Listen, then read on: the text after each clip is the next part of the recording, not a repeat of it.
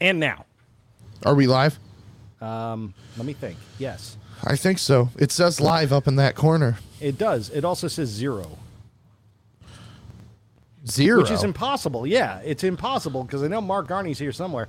Though he wrote, "I'm going to be turning off Kistery halfway through to listen to you guys tonight. I didn't want to, but I flipped a coin." I don't know which one he didn't want to do. Did he not want to listen to us? Probably. Did he not want to I can't blame history? him. I can't blame him. I don't want to listen to me. I'm tired and I'm cranky. What else is new? I'm usually just cranky. Yeah, you're always cranky. The tired portion is. is I'm new. never cranky. No, you're smooth as butter. Yep. What do you always say? You're inconsolable. Yes. When you are angry, when you're in a bad mood, dude, there is no stopping you. Like when Nick gets angry, it's just like Nick, here's a million dollars and a hand job. like uh, uh, okay, uh, here's two million dollars and a bevy of virgins uh, at your disposal. like, all all right, man, cool.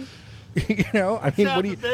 Exactly. What, what like what do you what do you say to that? You can't say anything to that. All I can say is that I'm waiting for the third person to show up, and then this way we can start this MF, otherwise known as M- M-.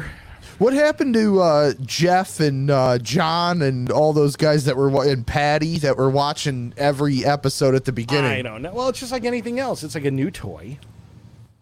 And then you get sick of the new toy, and then eventually you come back to the new toy. Jeff is in Texas, so he's he's visiting family. John Byrne, who knows where John Byrne is? I know where John Byrne isn't. He's He not isn't here. on YouTube watching this. He's not And- here, man. But I will. Oh, we got three. All right, let's start this now. All right. Cover to Covered is a podcast that features two idiots talking about music at length, and occasionally a dog does make an appearance. There will also be special guests from time to time that will show up, and they will be smarter than the hosts. And the hosts will give their opinions. By the way, they are exactly that opinions. They are not truths, they are not fallacies, and they do not reflect the views or opinions of their employers or those they employ. So, with that, just enjoy the damn show.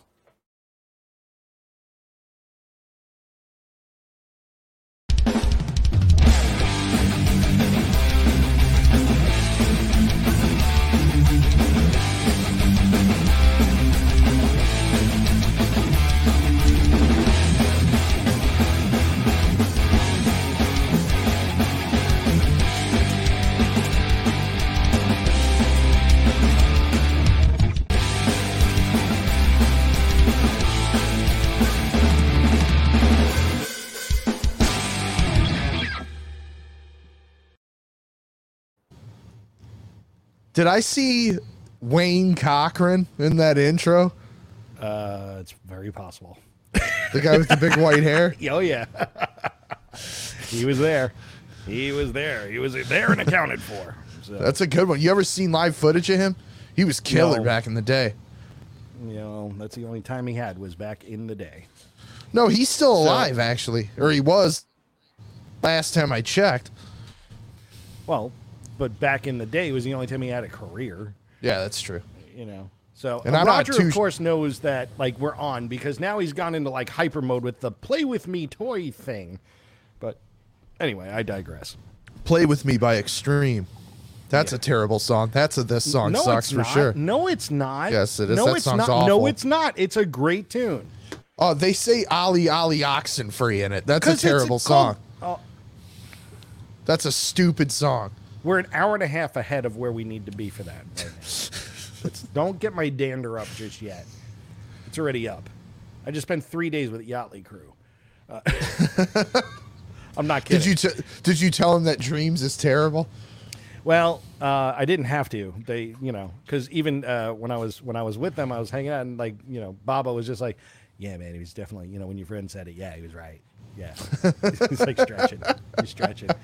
And then Rob's uh, Sailor's like, "Wah!" like, oh, just stop it, just stop it. I was so glad he agreed with me on that. That Baba Yeah. agreed with me. It was three out of it was three to one. It was definitely uh, yeah, one. that's right. You're on my side on that I'm one. on your side, not as violently as you. Ah. Not not not you like if if it was like a toilet, you would shit in it. Yep. Um, actually, if Dreams was a toilet, you would shit on the side of it and leave it behind for somebody else to clean up. like that's how much I know you hate that. Me, I would just urinate in the toilet. and let's just make sure everybody knows I'm talking about Dreams Van Halen, not Dreams Fleetwood Mac. Or These Dreams Which is- by Heart. Or No, both much better songs than Dreams Van Halen. Truth. Or or uh, Dream On. Or anything else with Dream. We should do a Dream episode. Songs with Dream. We just went through all of them. Yeah, that's it. We're done. Good episode. All right, week. run the outro. Right. Was it time for this song sucks? What are we doing? Yes, yes, yes, yes. So, uh, welcome back to the show for those of you, the four of you that are watching now. My name is Mike. That is Nick. Nick, what store do you own? Rock City Music Company. And where can we find you? Well, where if is you're it? It's in Livonia, Michigan. So if you're local to us, you can find us at Five Mile and Farmington Road, right on the corner there. If you're And if not you're local, not- yes, you can go to rockcitymusicco.com or you can hit any of our social media channels at Rock City Music Co. And I just want to hit and say we have a big brand announcement coming next week. So if you're into gear, keep an eye out. I know what it is. I think you do. Yep. I do. I know exactly what it is. Yep. In fact, I was with one of their signature artists last week. Ah, then you do know what it is. I know exactly what it is. uh, I ain't no dummy. Ain't no, No. dummy. Uh, well, I mean, that's up for debate. Five cross your lip. I mean, I did just spend the past three days with Yali so Yes. uh, that that is debatable as far as like spending my time wisely. Wait, get Mark Garney. Get the funk out is a great song. It is. He's Uh. right. And look, He-Man Woman Hater, that song is great too. Look, you you're not going to get me to say that the first two Extreme albums that they're. All right, wait. You Let know me- what? let me- If you like them, get the funk statement, out. Listen, if you don't like what you're hearing me say, get the Get funk the out. funk out. Get the funk out. Get the funk out. My house. Uh, That's two live crew. I like that better. no, no, he actually says it in the song. Yes, yeah, yeah, Get yeah. the funk out of my house. But yeah, but get the fuck out. Yes, that is two live crew, And it's also Skid Row.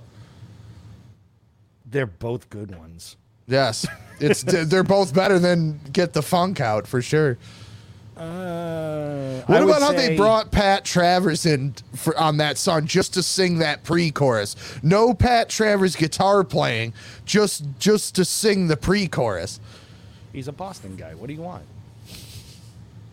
They're But from Boston. he's a killer guitar player. Why isn't he playing guitar on there? because Nuno Bettencourt's an amazing guitar player, and that was fine. They didn't need more.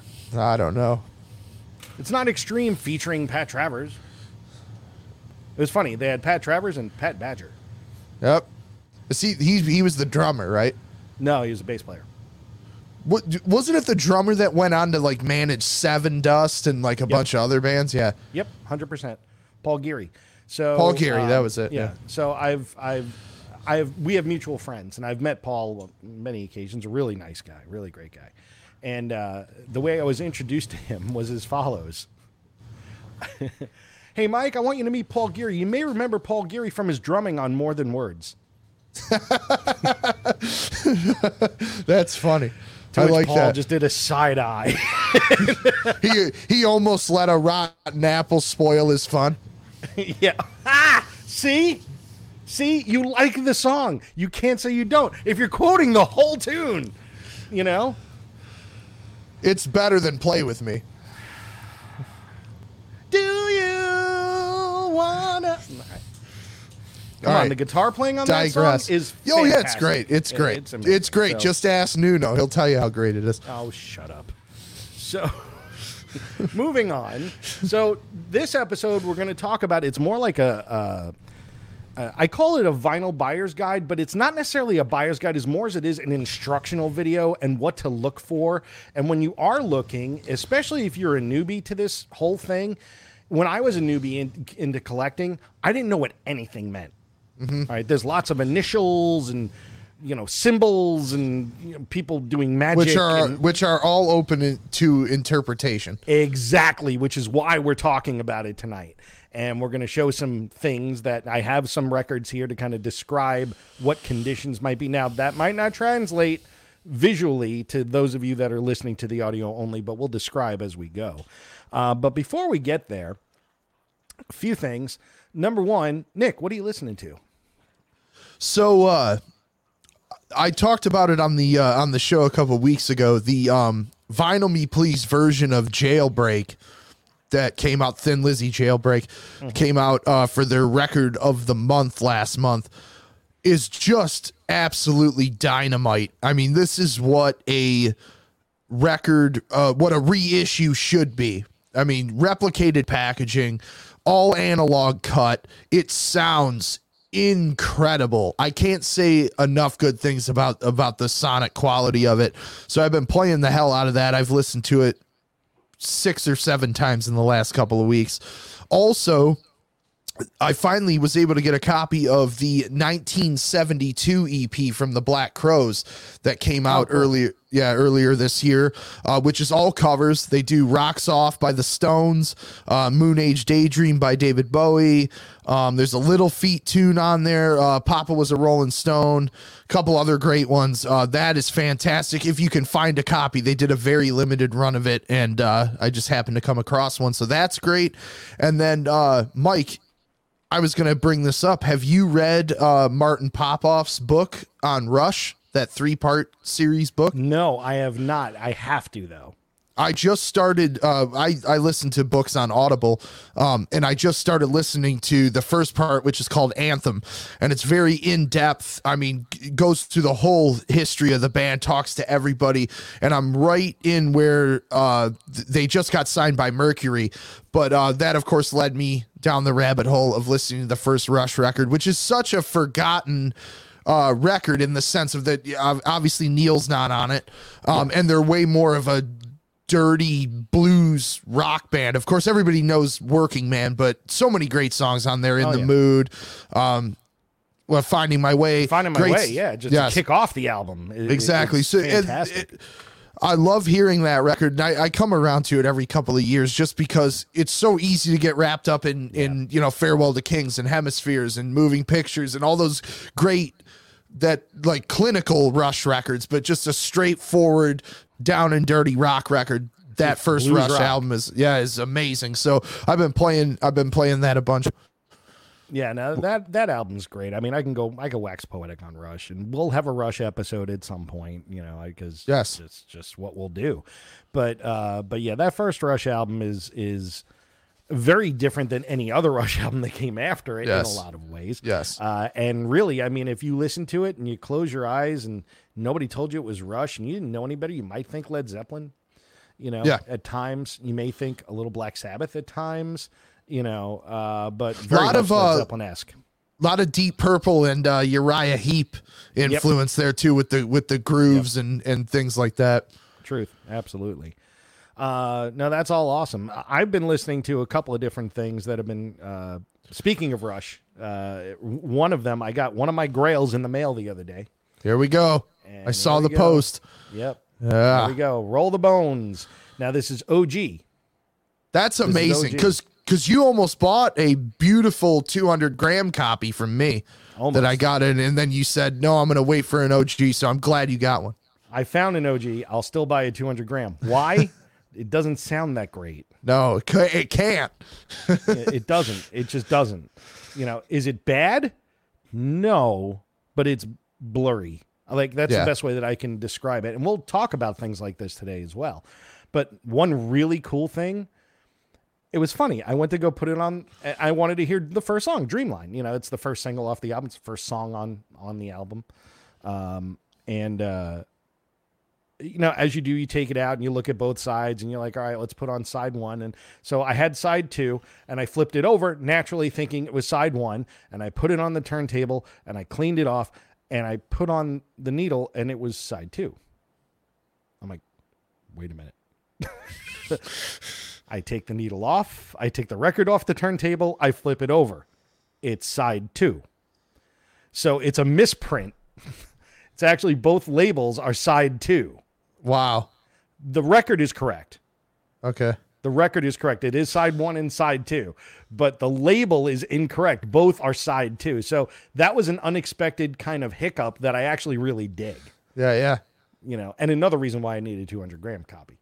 Um, which, by the way, I have counterparts 200 gram copy on its way right now. It'll be here Friday. I think I have that too, and I have Test for Echo still. That I'm going to get from you because you can't find that anywhere. No. Um, so yeah, I've been listening to that. Uh, I've also been listening to the uh, first Clerks soundtrack a lot. Oh yeah. Because I saw Clerks three on Sunday in the theaters. The last day to see it in the theaters. Now it's going to go to streaming, I think. Um, and of course, I had to had to turn back the clock because the movie Clerks is in my top five movies of all time. Such a great Period. one. I love And- the second one too. I know a lot of people don't like it, but I love the second one. I like it. I don't like it nearly as much as the first. Well, of There's- course, there's- yeah, yeah, you know. But uh, but is it great? Absolutely. But the soundtrack from the first album, I mean, the bands that are on this. First of all, Alice in Chains.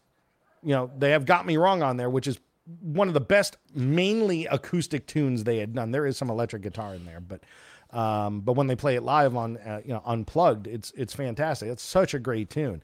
And then you have Soul Asylum with Can't Even Tell, which is what the video was, the the lead video from the from the movie. That's a great tune. Stabbing Westward's on there. Corrosion of Conformity's on there. Jesus Lizard is on there. Bad Religion is on there. It's just layered with tons and tons of great bands and great songs from those bands. So I highly encourage anybody if you haven't listened to that soundtrack, especially since there's it's intercut with you know dialogue from the Yes. movie, which just makes you pee your pants. Uh, you need to go out and find that soundtrack. Now I got to find that on on vinyl. That's going to be Two- a tough one. Two things. One, I have a copy of the Clerks soundtrack on vinyl on dear. black smoke clear vinyl, and it's signed a- by Jay and Silent Bob. Oh no way! Yep. Wow, I hate you. Se- second thing, you brought up the movies. I just want to say that uh, Gall McCartney and myself on Monday saw the David Bowie Moon Age Daydream How documentary. In well, it was amazing because we saw it in in IMAX. So that's what that's what they're showing it in for this limited theater engagement. And first off, the sound was incredible. It was so loud Uh, when I left my ears were ringing, which is Wow. you Okay. you never have that in a movie theater. But um so the best parts was I, I thought like the uh, Zappa documentary that came out a couple years ago. The whole story was told through Bowie's own words, so there's no talking heads. It just is quotes from him, and it really showcased his constant need to move forward. And once he was done with something he wanted to do something else. And uh the way it's kind of artsy in the way of like i think it's supposed to represent like how it maybe would have been in his mind a little bit manic and uh and all over the place. But some great footage in there that's all been remastered and restored. Some footage of bowie playing heroes at earl's court in 78 on the heroes tour. I mean That's just got to be killer. Yeah, just chills, man. It was it was incredible, and it and it went through his whole career all the way all the way up to the end. So if you're a Bowie fan, it's it's not to be missed. It is going to be coming out on HBO Max, but if you have a chance to see it in the theater in the IMAX, wow, what a what a what a treat! It was it was awesome.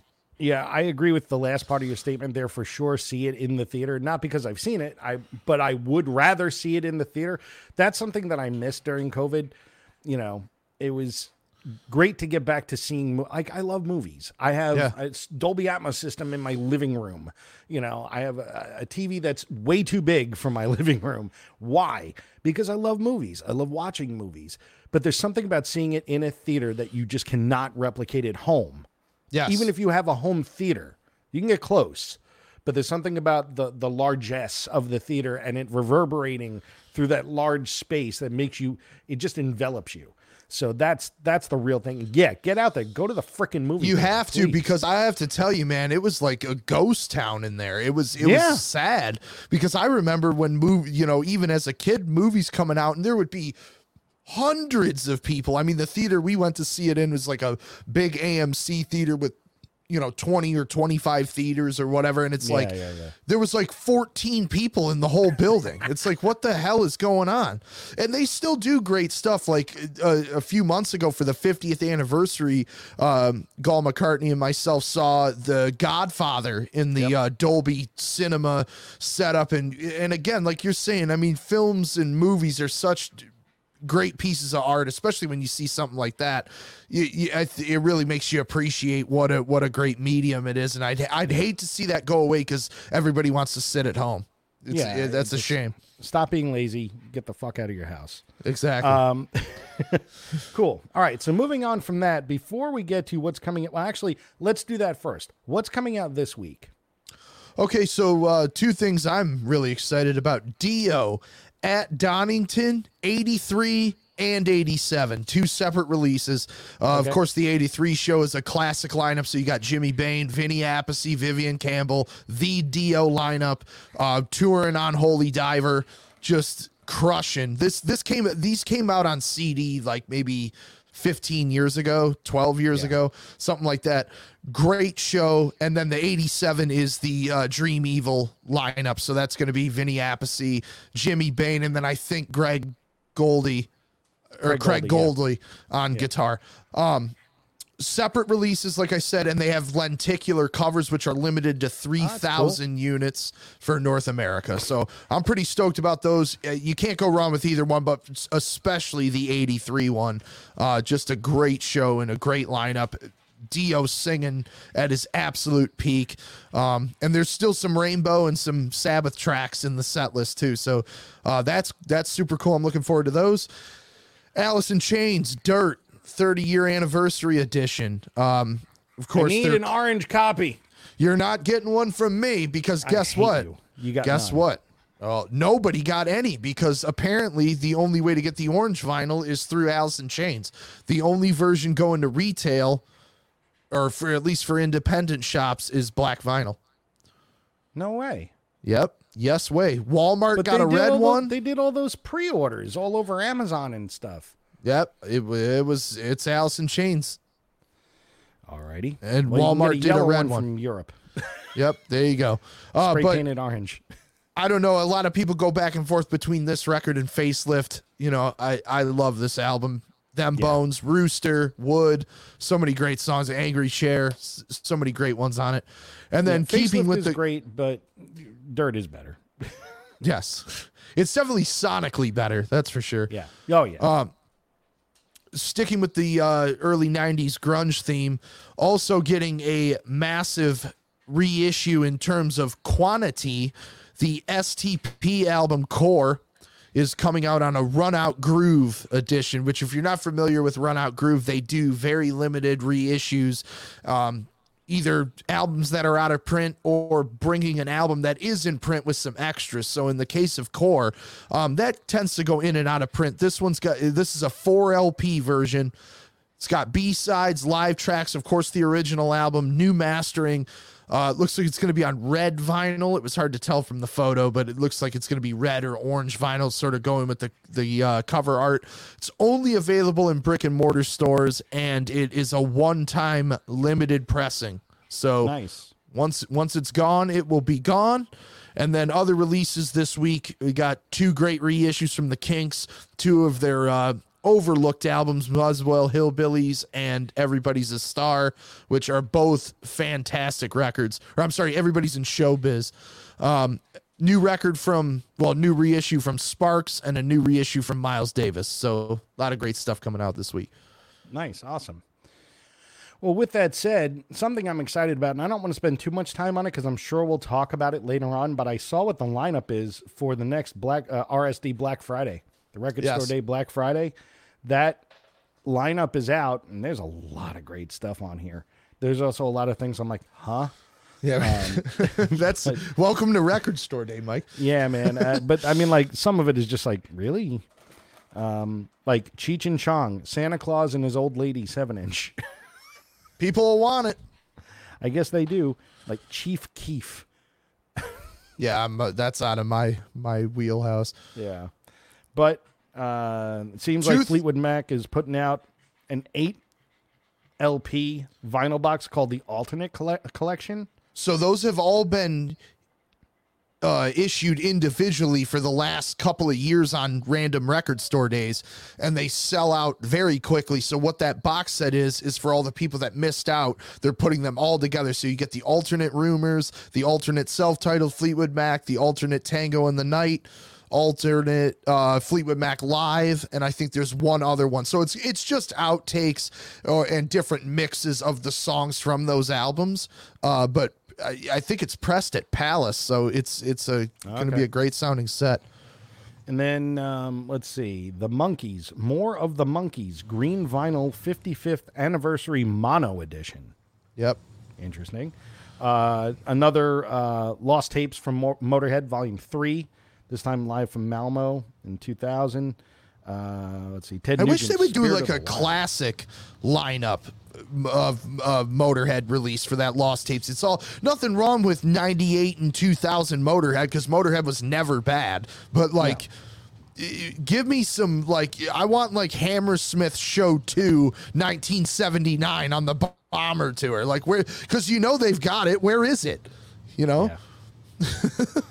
uh, let's see. Oh, the best drummer on the planet, Ringo Starr, has an LP coming out. Yep. Uh, in fact, he's got three. Wait, no, I take that back. Ringo Starr, Old Wave, which I guess is a new album. Um, then Ringo the Fourth, put out on 100 gram, 180 gram translucent blue vinyl, also on translucent orange vinyl. Uh, Ringo Starr and the All Star Band live at the Greek Theater, double color LP set. Yeah, there's a lot of Ringo Starr here. Um, the Sword, that's cool. Uh, let's see, Ultravox, Rage in Eden, Steven Wilson stereo mix. yep. You know that's going to Yep. sound good. Uh, let's see, Brian Wilson, Long Promised Road. So there's and there's like 75 other things I'm not telling you about. So And but here's the other thing that I want to add because it's not a sanctioned record store day release, but it was just announced today. And I, Mike, I know you're not a fan, but if you're a fan of Tom Petty and the Heartbreakers, finally, after 25 years of waiting, the live at the Fillmore box set is coming out and it's being released on LP on November 25th, which is Black Friday. Oh, I couldn't wait anymore. six LP set or a four CD set. Um, the Heartbreakers at their absolute best, just being a great rock rock band. There's some Tom Petty songs on it. There's some Heartbreaker songs on it. There's a lot of covers on it. A lot of lot of shit people have been uh, have been waiting for. So Yeah, that's I'm that's a hard stoked. that's a hard pass for me. That's that's No. I'm sorry. I won't be using my hard-earned money for that and neither will Conchetta. So, she's she's on my side on that one. Thank you. Uh, I have your loss. What, what who do you think you are, Bron Daler? right? Yeah, exactly. he likes Tom Petty. I know that for a fact. Well, he can. Does You everybody should. know that Tom Petty is currently dead? Yes, I really am. Uh, that that is the one that like because I I understand you don't like the Grateful Dead or Bruce Springsteen or things that I Bob Dylan things that I love. I get that, but Tom Petty is a, is a shocker to me. You know, I'm not a fan of Dylan, and he's like new Dylan in my mind. Uh huh. You know, it's it's I can't get past the voice. You know, and I was never a fan of that. You know, that sort of. I, I don't know what kind of how how like him and Springsteen like they're a type of rock. I, I don't know. It, it's got to have a subgenre name to it. Shit rock? No, that's not it. Um, but it's look. Is it bad? No. Is it for me? No. It's just not for me. And and I don't mean to shit on anybody's parade if you like it, though I have fun doing it. But right. uh, it's never with you know like malice, except with you. oh, there's a new Ghost album coming out too. What Ghost is coming out? Impera, a picture disc in a die cut jacket. Okay, so it's not really a new Ghost album. No, not new, but it's a new uh, uh, release of it, so that's kind of cool. Um, Roger is is going to be released from my house at some point. Uh, all right, cool. So um, Yeah, I just wanted to mention that. But something else we need to mention before we get on with the full show is there was big news that came out this week. Tremendous news. Wait, are you to- referring to the uh, Steely Dan UHQR that I told everybody about six weeks ago on this show? All right. Well, first off, that's just really funny because you right. Yes, that was announced as coming out, and it's like a new album that cost one hundred and fifty dollars.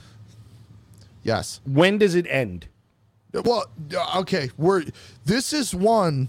This is the if you're gonna splurge on one artist for premium sound quality, this is the one to do it. And Analog Productions is doing it, so it will be the ultimate fucking Steely Dan release, no doubt about it. So 150 I just fifty a have a title, problem- count me in, count me in.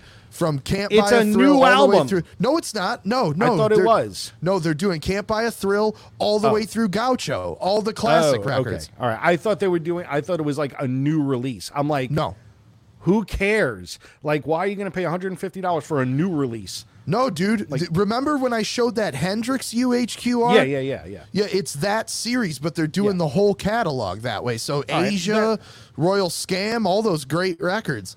I'll buy Asia. And most people will. I noticed that the uh, the uh, quantity that they're doing for Asia is higher than the other albums. Big shock on that one, right? yeah, if that's the case, yeah. No, no, no. The big news I'm talking about is out of the Kiss camp. Oh, I know which news you're re- you're referring to. This you're is- talking this is about huge. You're This is talking about that fantastic off the soundboard release that they just put out, which was No, not at all, and not not at all. And by the way, quick review of that: great energy, shitty sound. No, I disagree. Oh come on! It sounds like put somebody put a magnet near the tape. No, it doesn't sound. It does. bad. Give me a break. Absolutely. 'Cause Those it, like- Metallica releases from the box sets sound worse than that. I'm not saying that they don't. No, that I, that Kiss release is awesome. It's terrible. It's terrible. It's un- almost unlistenable. No, it's not. from an You're audio point dramatic. of view. From an audio point of view, it's terrible. It's bad. I don't, I don't have the LPs. I listen to the to the digital audio on on Apple Music, and because I listen to it, and there's let's say it's a little bit more detailed because of that, you can kind of hear that sort of like swelling of like treble and then it gets muddy and then treble and then it gets muddy and treble and then it gets muddy like it's a 45 year old tape which it is Yeah, it's a bootleg tape know. ran off from stereo outputs on their soundboard. I mean, I don't think you. I, I wasn't expecting Gaucho. No, but I would I would have I would have expected them to try to at least balance out the warble. like it's All right, now listen. If you want us to fix the warble, it's gonna be eighty dollars. well, all right. I, I would I'd pay eighty dollars to have it sound better. Um, no, the big news, really Yes. big news, ladies and gentlemen. This has been all over the web, and uh, Literally all over the web. literally all over the web. Uh, the big news is Gene Simmons has no friends. Self-admittingly. Self-admittingly that he has no friends and he's not interested in having friends. That's my favorite part. Is everybody sharing it like, oh, oh, he's got no friends, and it's like if you read the article, he says he doesn't want any friends. It is it is so funny because it's the most Gene Simmons thing ever. Like a hundred percent. As he as quoting the article, even as I sit here, other than Paul, and we only get together when we do stuff for the band. How do I say this without sounding inhuman? I don't have friends. Yeah, if friends means, gee, I don't know what I'm going to do this afternoon. Hey, you want to come over and hang out? Well, I'm more interested in what I want to do, and I don't want to pretend that I'm interested in what you want to do because I am not. Oh, it's so fantastic. It is so Gene Simmons. It is so Gene Simmons. I have one uh, one thing to say that's more Gene Simmons than that. Uh, what, selling coffins on their No, website? no. When I w- one of the times I got to meet Gene, the first time I met him, I was like, "Oh my god, it's Gene!" Right? You know. Yeah. And I got a bunch of Kiss shit signed. And I told him what a huge fan I was, and and uh, and I did tell him about the store. You know, and. Yeah. uh I told him what the name of it was, and he was wearing sunglasses. He was wasn't in makeup or anything, but he's wearing sunglasses, and his eyebrows came over his glasses, and he goes, That's a clever name. Where did you come up with that? Because he knew, he knew. But I'm the surprised he next didn't time, fucking sue you. no, the next time I saw him, he had all the garb on and everything, and uh, and uh, so I'm like, I met him the first time I get- did all the fan shit. This time I want to talk. I want to talk business with him, right? Yeah. So I tell him at the time all this shit that was going on at the store that involves some past employees and stuff. And I get done telling him, and he's listening intently, and he's wearing the demon makeup. He's like eight feet tall, right? But he's he's nodding and he's listening. And I get done telling him what's going on, and he puts his hand on my shoulder and he goes, Well, you know, the first thing, Nick, is you should never have any employees. You should only have subcontractors, or else you'll have to pay for their insurance. It's so amazing. And I was like, that is the most Gene shit ever. That, that totally is like, you know, when we make the Kiss coffin, everybody is 1099. because I don't want to pay their benefits, Social Security or otherwise. Let them be responsible. exactly. And It then like you just expect like one of those NBC, you know, like the more you know rainbows Yeah, with the stars shooting like in front of them. Yeah, but then he then he then he proceeded to just blow my mind, and he was like, "No, listen, this is how you need to be," and and and he gave me fucking fantastic advice that I'm so grateful for, and I'm so glad that I chose to talk about that instead of going, "Oh, what about Love Gun?" You know, like instead of saying that shit. So Nobody's I ever asked them about moment. their music. Nobody. Nobody ever talks to them about Yeah, their music. yeah, Nobody's one. ever said that they're a fan. No. No, or that they like this song or that song. So I'm so glad I didn't do that. But that, I love telling that story because just how he looked at me and in all the demon garb and everything, and just saying that. Well, first off, you should never have employees. so good. Excuse me. Shut up! It's been a while. God, Gene Simmons. No friends.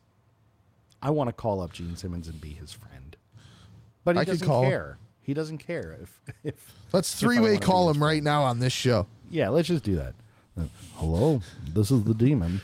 Please leave a message. This is Gene Simmons. please from leave a message. please leave a message after the screaming.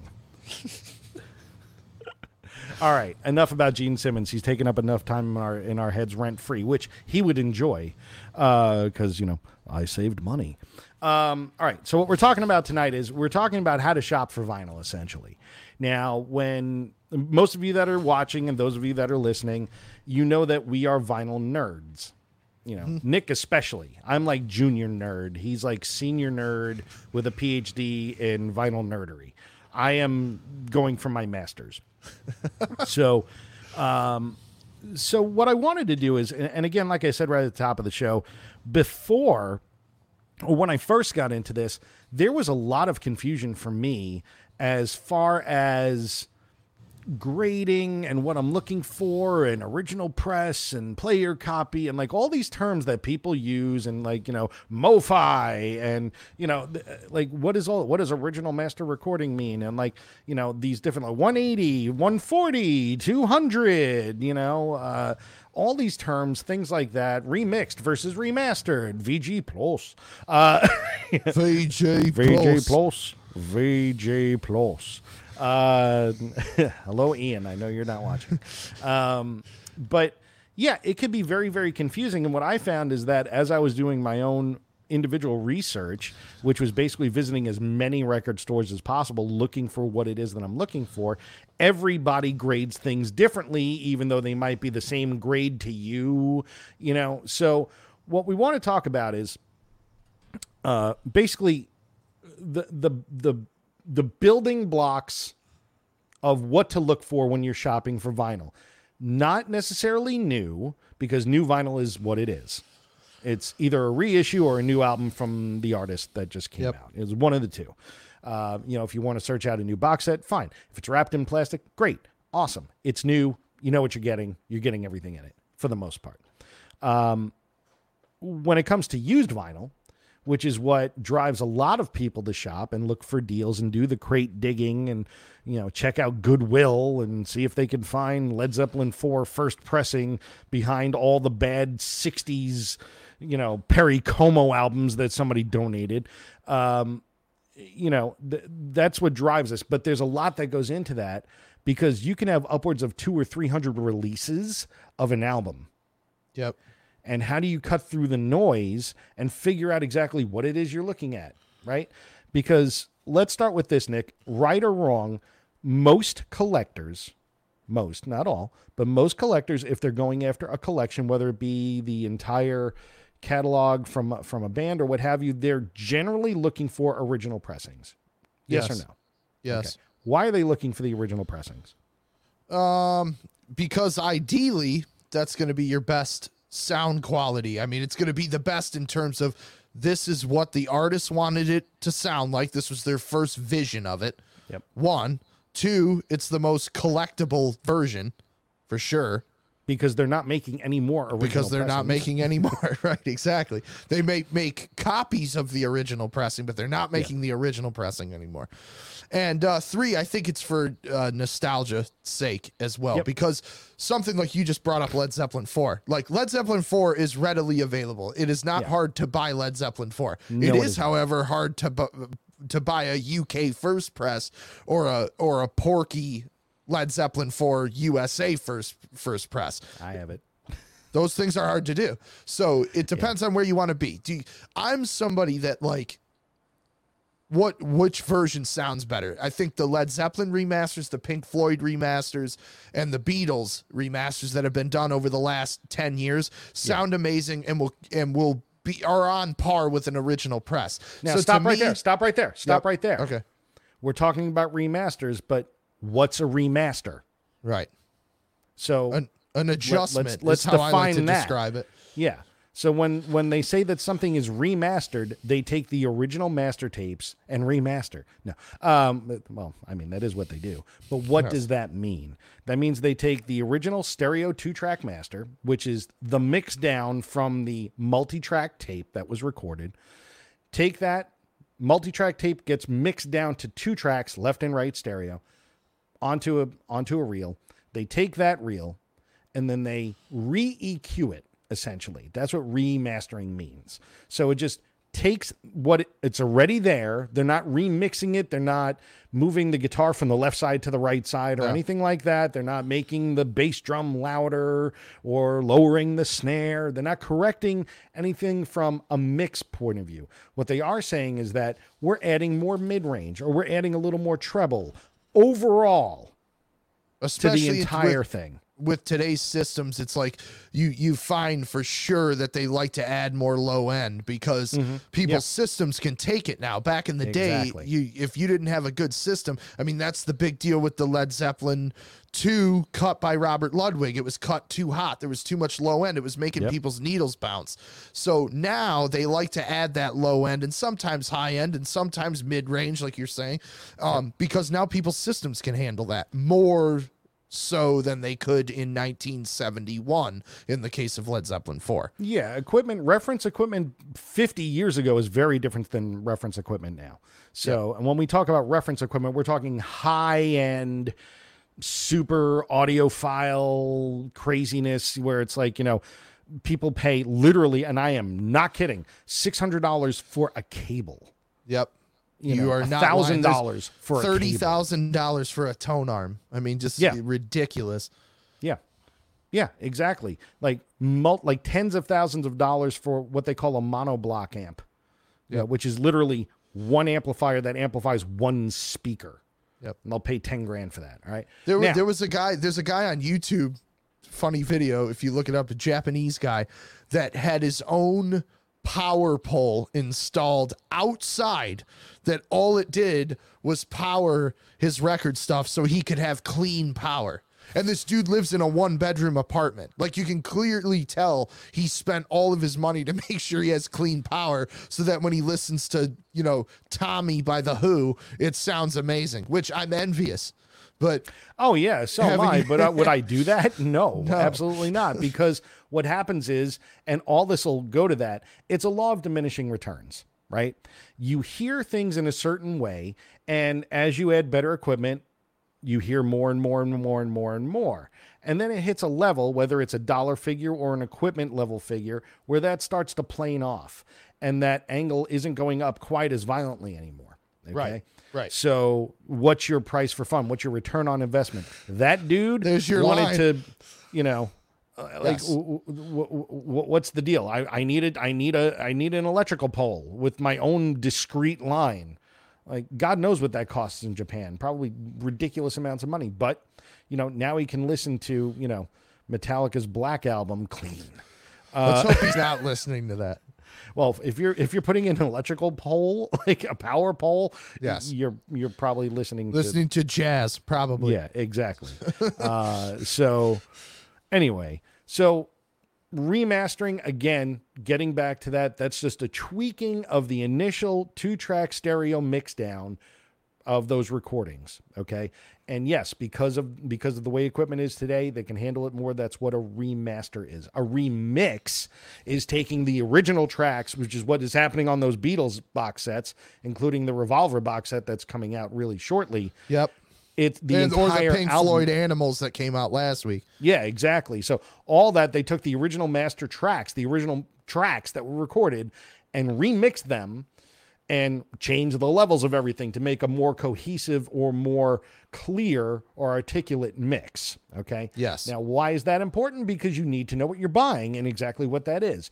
Remaster, in a lot of ways, could be just a tweak of like 1 dB on the 4K, and you'll never know it. You don't even need to know what I just said. It doesn't matter. just know that that does happen sometimes. Yep, and it's it's marketing. remastered. Well, we just tweaked it, and it's really just marketing so that you could buy a new version of the album.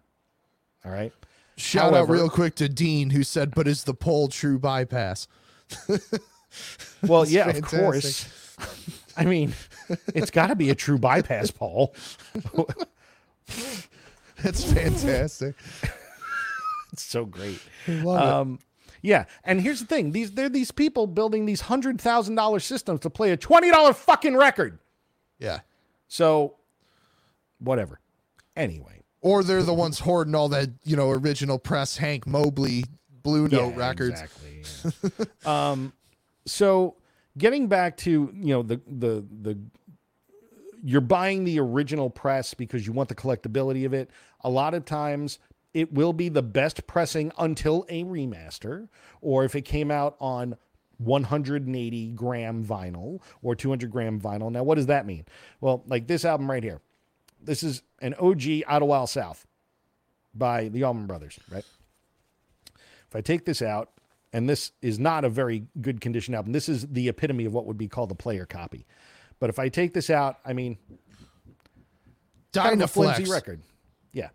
It's a really flexible record, right? Whereas, yeah, I think this was either what 120 gram or 100 gram at best, or something like that in the 70s. I think what they were average actually was like between 120 and 140. I don't think they were quite as accurate then as they are now with the weight. I mean, they just made a lot of records then, Yeah. so it didn't matter. Now, here's where this changes. You're right. In the late 70s, there was a gas shortage. There was an oil Yep. shortage, and these albums became even flimsier because Yes. they were yeah, that's using when less and less material to make these albums.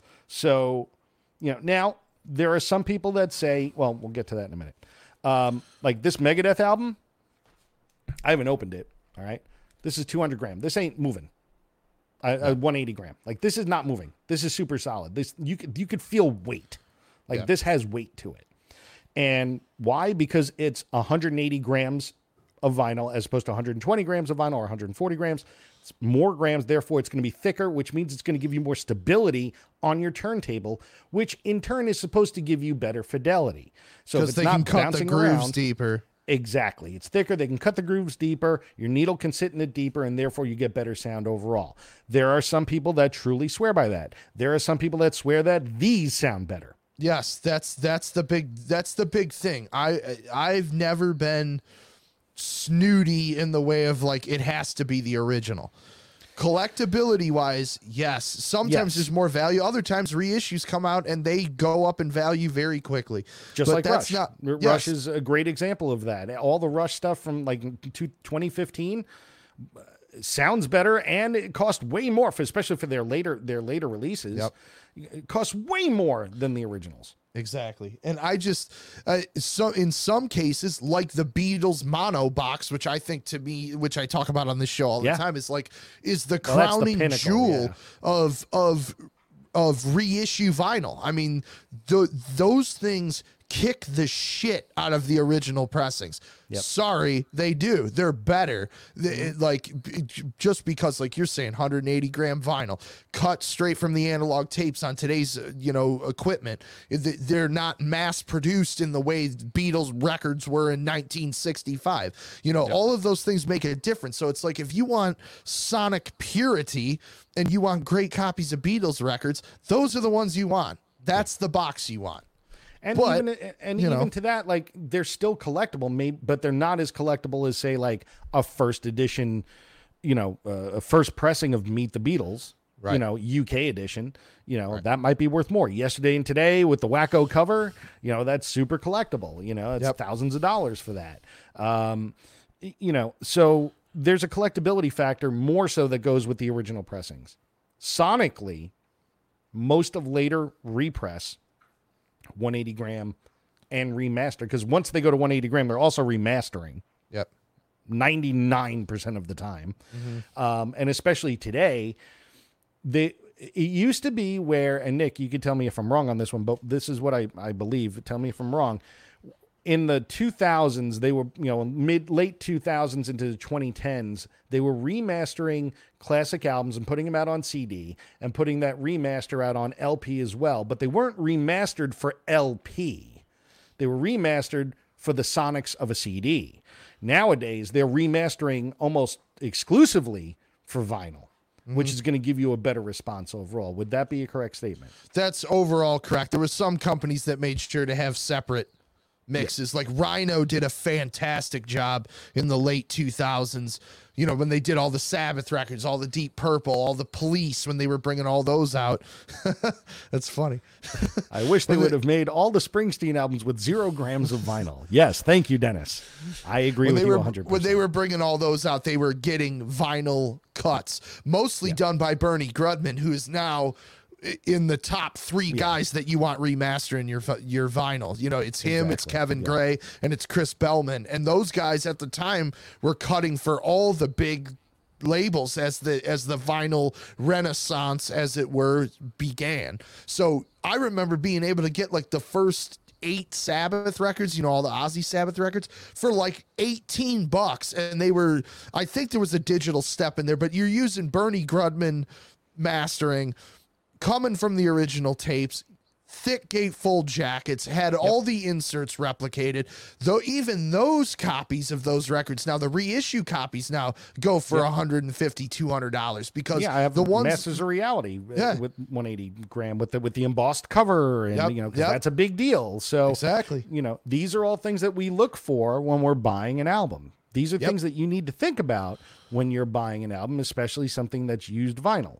You can't predict what's going to be worth a lot later on with standard vinyl today that's coming out, No. unless it's a box set with a it's numbered and limited and all that stuff, right? That you can kind of predict. Like uh, Miles even Davis, that's you know, that's that's not always like that it's not always pro- a home run. It's not Did always you a get that Type O Yep. negative box set from a couple years ago? Run Out No, Groove did that. Okay, so that I had one of those that sat in the store. It was it was 189. You got all the Type O records. I wanted it. I couldn't. They were it. They were done very well. Yeah. It was like 12 LPs on green vinyl. green vinyl. Yeah, exactly. That thing sat in my store for a year at 180 bucks and it's like $700 now. more than that. I've More seen them go for twelve hundred. Yeah, There you go. it's Yep. yeah. So you can't predict what's going to happen. Um, don't buy something for what it's going to be worth later on. Buy because No. you want to listen to it. you know. Exactly. That's the bottom line. That's what's And that- always missed. Yeah. And that's why I like buying used vinyl because, you know, even if it's an original press, guess what? I'm going to play the damn thing. Exactly. At the end of the day, you need to want to play it. Now, are there some exceptions? Yeah, there are. Like I have a fantastically clean copy of Fair Warning with You know, I've talked about it on this show before. It's a super clean copy with the David Lee Roth poster and the uh, fan club insert, and the, the record is in near mint condition. We'll talk about what that means in a minute. But I also have two other copies that I listen to. Yep. Those I use as my player copies. That one I use as my collectible, right? Uh, there are some things. There are some things that I've bought. Like this past week, I bought a I was on the road for work, and I was in Pittsburgh, and I go into the store called Jerry's Records, which literally has half a million records, like to Wow. shop from. Yeah, it's Wow. crazy. So you always find something when you go in there. I And would hope. cash only. I'm, I'm hoping if he's got half a million records, Yeah. you got to find something in that Yeah. bitch. um, but what I did find, I found, um, I found, uh, what did I find? I found an uh, OG copy of Zebra "It's Your Move," which is their second album, uh, which nobody cares about, but it's sealed. So I'm not going to open it. Yeah. You know, I paid a whole ten dollars for that album. There you go.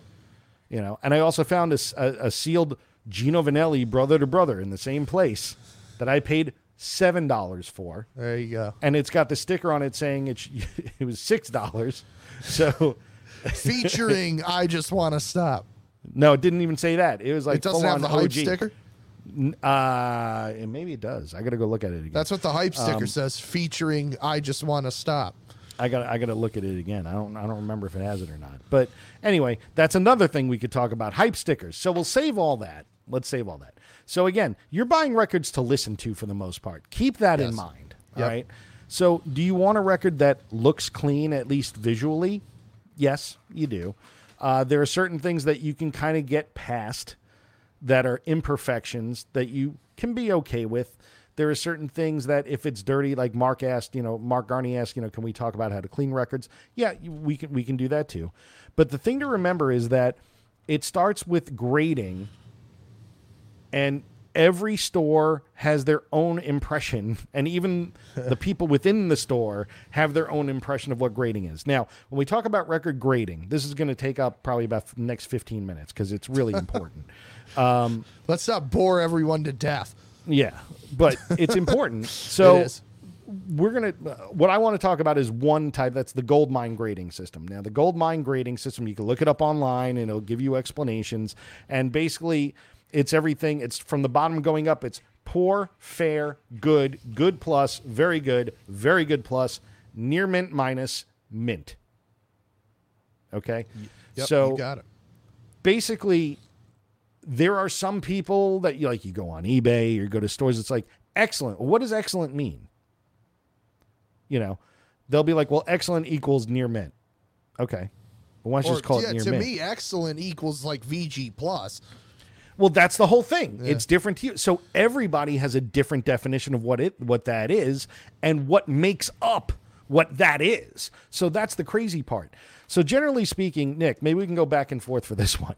Um, mint i'll take this one it's kind of easy it's it's this it's Sealed. unopened sealed brand new you assume that the record inside is in perfect condition the cover is in perfect condition, unopened, unused. That's mint. All right. I'm going to take the next one too. What's the difference between mint and near mint? This. this is amazing. Yeah. Ready? No, don't you We're know gonna go the from leg trick? the what? The leg trick. I don't know legs. Okay, if you go like this on your leg, the cellophane will split exactly at the seam. Uh oh, your mic's gone. Mike's mic is gone. Uh oh, what happened? He cut it with his with his scissors. Now you're muted. Nope, you're still gone. Uh oh. I'll take over from here. What he's trying to show you is that near mint is when you just open the record and it's maybe not even been played. Right? Correct? Mike the Mime, ladies and gentlemen. that's basically that's basically what he's trying to show though is that a near mint record some collectors will tell you it might still have the shrink on it. It's been opened but it's never been played. And usually you can tell that you know, just based on the vinyl condition or you know the mark if there's marks on it whatever. But usually near mint a lot of a lot of collectors don't even like to use that or sellers they don't like to use that because it's such a fine line between what's mint what's near mint and what what's VG plus which I think Mike's going to talk about in a minute if he ever comes back let's see what has Pat got to say I can't put the comments on the screen but I'll answer questions tell us about the leg trick. I just did. So if you if you go like this, you know, build friction on your leg, it'll split the cellophane seam open. If you're one of those people like me that wants to keep the shrink on the jacket of the record, um, some people don't want to do that. Obviously, if you don't want to, you just tear it off. Maybe played once or twice, says Pat. Is that still near mint? I guess it depends on how you take care of your records. Do you do you clean them before and after you put them on? I, I'm really not a stickler about it. I think if I look at the record and there's no dimples, there's no scratches, there's no dust, there's no whatever, then it's near mint, as far as I'm concerned. Before you get into putting it on a turntable and listening to it in headphones, etc. But I I'm I like to think that, Pat. I think if it's played once or twice, it's still near mint. If you take care of your stuff. I have a VPI machine, so I VPI everything. Because that's the nerd level I'm at. What does Dean say? When I worked at Musicland, we used to rewrap stuff using the shrink machine at our neighbor's software. Yeah, exactly.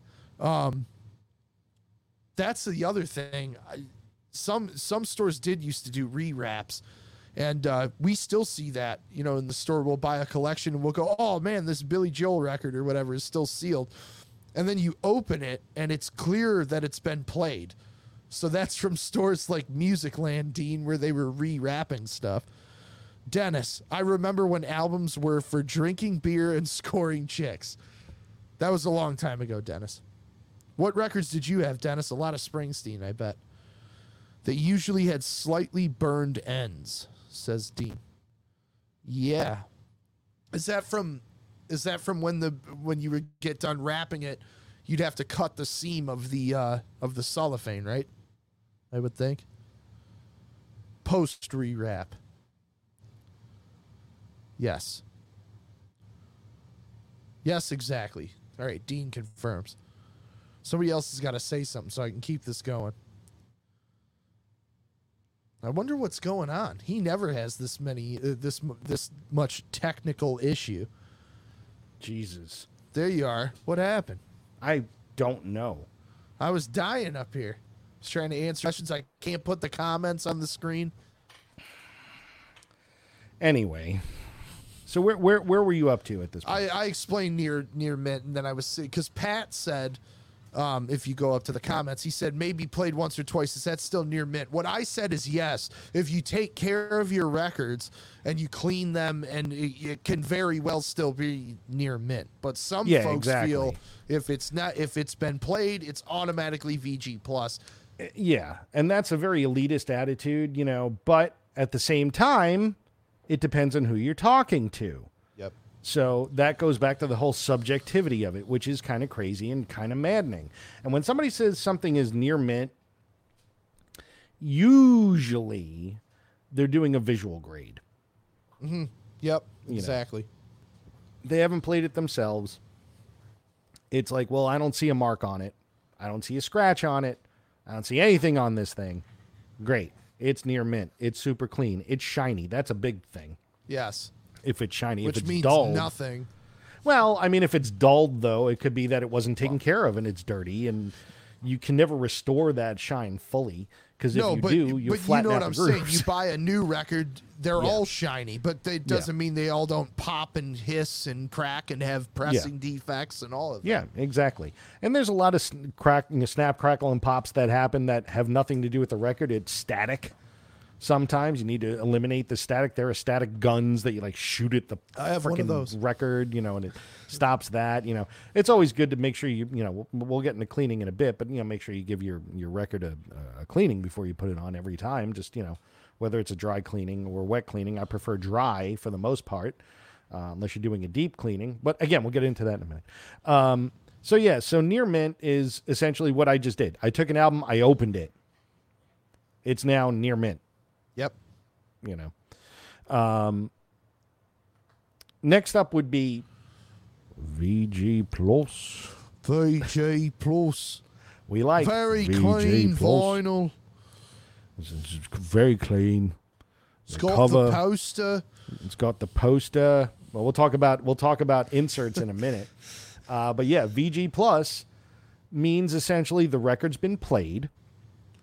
There may be some shelfware, what they call shelfware, which is where you'll find, you know, I don't know if we can visually represent it here, but like on this album, for example, there's, you know, on the bottom you see it's not, it's not one color all the way across. It's it's been taken on and off or in and out of a shelf repeatedly. So there's a little wear. Uh, then it may have something like a light ring wear.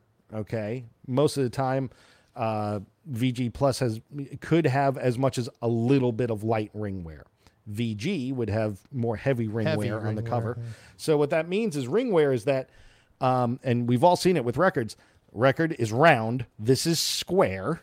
Okay, the cover is square. We're going all the way back to kindergarten on Yeah, we're one. going all the way back. So what you'll see over time, if it sits on a shelf or if it's used a lot, you'll see an imprint essentially of the record, or and pushed in on your shelf causes exactly getting pushed in on the shelf as well. What that'll do is it'll you'll see an imprint of the record. It lightens up essentially because it's rubbing up. That record is in there. It's rubbing up between other records, so it's wearing away, and it it, it leaves a ring. Therefore, it's called ring wear. Um, sometimes on a VG VG Plus, they'll talk about VG Plus. they'll talk about spindle marks. Okay. Spindle marks are when you're going to, you know, you have your, you put your spindle right there through that hole right there. That's what you seat the record on. That's what holds it in place from like spinning off of your turntable, right? A lot of people don't do it well. They just take it and they slam it down like, oh, it didn't go in. And they start doing this with it and popping it up and down. And that spindle keeps hitting the label. So it leaves like worm marks or indentations. That's called spindle marks. And those that are collectors look at that and start bringing that. That's why it's not near mint. But if you have a couple of spindle marks, that would be that in that case would be VG plus. If you have a lot of spindle marks, you could drop it all the way down to VG, no plus. No plus. Um, also and this on goes back to to your uh, why do people buy original pressings or why are they more collectible? Because Yeah. a lot of times, like let's say Black Sabbath, Deep Purple, Led Zeppelin, a lot of people that had those records when they were brand new did not take care of them. They were nope. they were at parties or they were drunk or they were rolling Yeah. joints on them. I still get records in in that have seeds and stems on the inside of the gatefold. So it's like all of those things. Yeah, you you missed that, Mike. No, I didn't. It's here, it's here and now. uh, we we got Monty Python in the house. it was not lost on me. So yeah, that's another reason why sometimes original pressings go for big money because if you got a clean one that somebody's taken care of for 50, 60, 70, 80 years, then uh, that's much harder to replicate Truth. than than having a reissue. And then also back then, everybody was you know lent their records to somebody else, so they would write their name on the label. Yes. Right. I mean, how many of those do we have in our collections? Oh, tons. Tons. They're either on the on the album cover, on the insert, sometimes inside the album cover, like near the edge, on the label itself. Tons of things that'll bring that reduce the the the grading of the album. The media itself, the record might just be completely clean. The minute you write your name on it, it drops automatically down to VG plus at best. At best. That So- depends on how good your signature is. Whatever. If it's Uh, nice, then it's VG plus. if it's if it's an autograph of somebody in the band, different story. Yep. then for VG, did did we touch enough on VG Plus? I think so. Yeah. It, for me, I try to buy nothing less than VG Plus unless it's something I just can't find. Yep. You know, I usually look for VG Plus on the album, VG Plus on the cover. I'll go VG Plus on the album, VG on the cover because the cover doesn't mean nearly as much to me. Some people value like, oh no, it's got to be like pristine. Well, good luck. If the album is like 50 years old, Yeah. eh, good luck. You know. Um, but yeah, I try not to buy anything worse than VG Plus because again, you know that that's going to be a certain level. There's an expectation of quality, and it won't really it, it shouldn't skip um it shouldn't have clicks and pops there might be one here or there maybe Right. Um as far as on the album itself there's something called hairlines that you might see a hairline is basically if you really have to hold it up to light and it looks like a wavy kind of thing in it it looks like somebody draped hair over it and that's what scuffed the record uh hairlines are very very light uh, if it's a wavy scuff, it's usually done by the insert, the inner sleeve. They call them sleeve scuffs or inner sleeve scuffs, uh, but none of those have any impact on the playability or the sound of the record. It just it's a visual part of the grading process. And if that's what's the worst thing that's wrong with the album, you're great because you won't hear those issues. You'll be able to play it and not really worry about it. Do you want to take VG? I don't know. Do you want me to? Because I can ahead. already tell that our uh, that our definitions are different. No, go ahead. Go with VG. So VG would be this is what I consider the player copy grade myself. Yep. Um so it'll play through no skips, no uh no jumps, no, you know, no cracks, none nothing like that. Um it'll play through without issue, but it's going to be noisy. Um you might have some uh you know some uh, definitely a lot of popping and hissing and all of that. Um but it may be some distortion, but it will play through without jumping. Uh, jacket, a VG jacket is probably going to have heavy ring wear on it, like Mike was pointing out. You might have a uh, seam split on either the top or the spine, or maybe all three. Um, Then you start getting into the next la- uh, level down. But Yeah. uh, you know, like you said, names written on the labels, names written on the jackets, um, all of that plays a factor in it. The, I usually reserve this, like you were saying, for rare records or records that they, they you just you're not going to get a new copy of. So, a big one that I always see people buying in always bad shape, even good plus, all the way down as long as it plays through, is that Led Zeppelin 2, like I was describing earlier. Um, but VG, that that's a lot of what you see in, in bins at record stores. So if you got a record like Fleetwood Mac Rumors that everybody had, everybody's bought in some capacity, and they played it and they loved it, that's probably what you're going to see seven times out of 10 is a VG copy of that record. Yeah. And then people say, well, this is a strong VG. I mean, there's ways to look at it that way. You know, it's like minimal popping, but there's still some popping. Now, can some of that, to Mark's point, can some of that be remedied? Yes. It's just dirty. But how you clean it is going to determine how much you can actually get out of that. And that's a very difficult process if you haven't done it. Yep. But again, we'll talk more about that later. Now, after VG, you know, like you were talking about, like with the seam splits, you know, blowouts, you can call them blowouts, what have you. Uh, when you get into good or good plus, now we're getting into like severe player copy. Yes. These have scratches on them, very noticeable ones. Whereas Like like, a VG, yeah, exactly. VG may have uh, scratches, but they're not what what they call feelers, where you can run your finger over it and you could feel the scratch in it as you run it over. G good or G plus G, G plus good plus, you'll feel it. You'll probably feel it. You know, you they're they're going to be there. Uh, so if you run your finger over it and, and you can feel the scratch, you know there's a really good possibility of it skipping. Yep. And if it doesn't skip, there's a 100% chance of it popping. Yes. It's gonna. You know, Most of the time, though, gonna. if you can feel it, it's going to cause a problem. It's definitely not good for your needle. That's for No. sure. Um, and and you were talking earlier about the how different people look at it.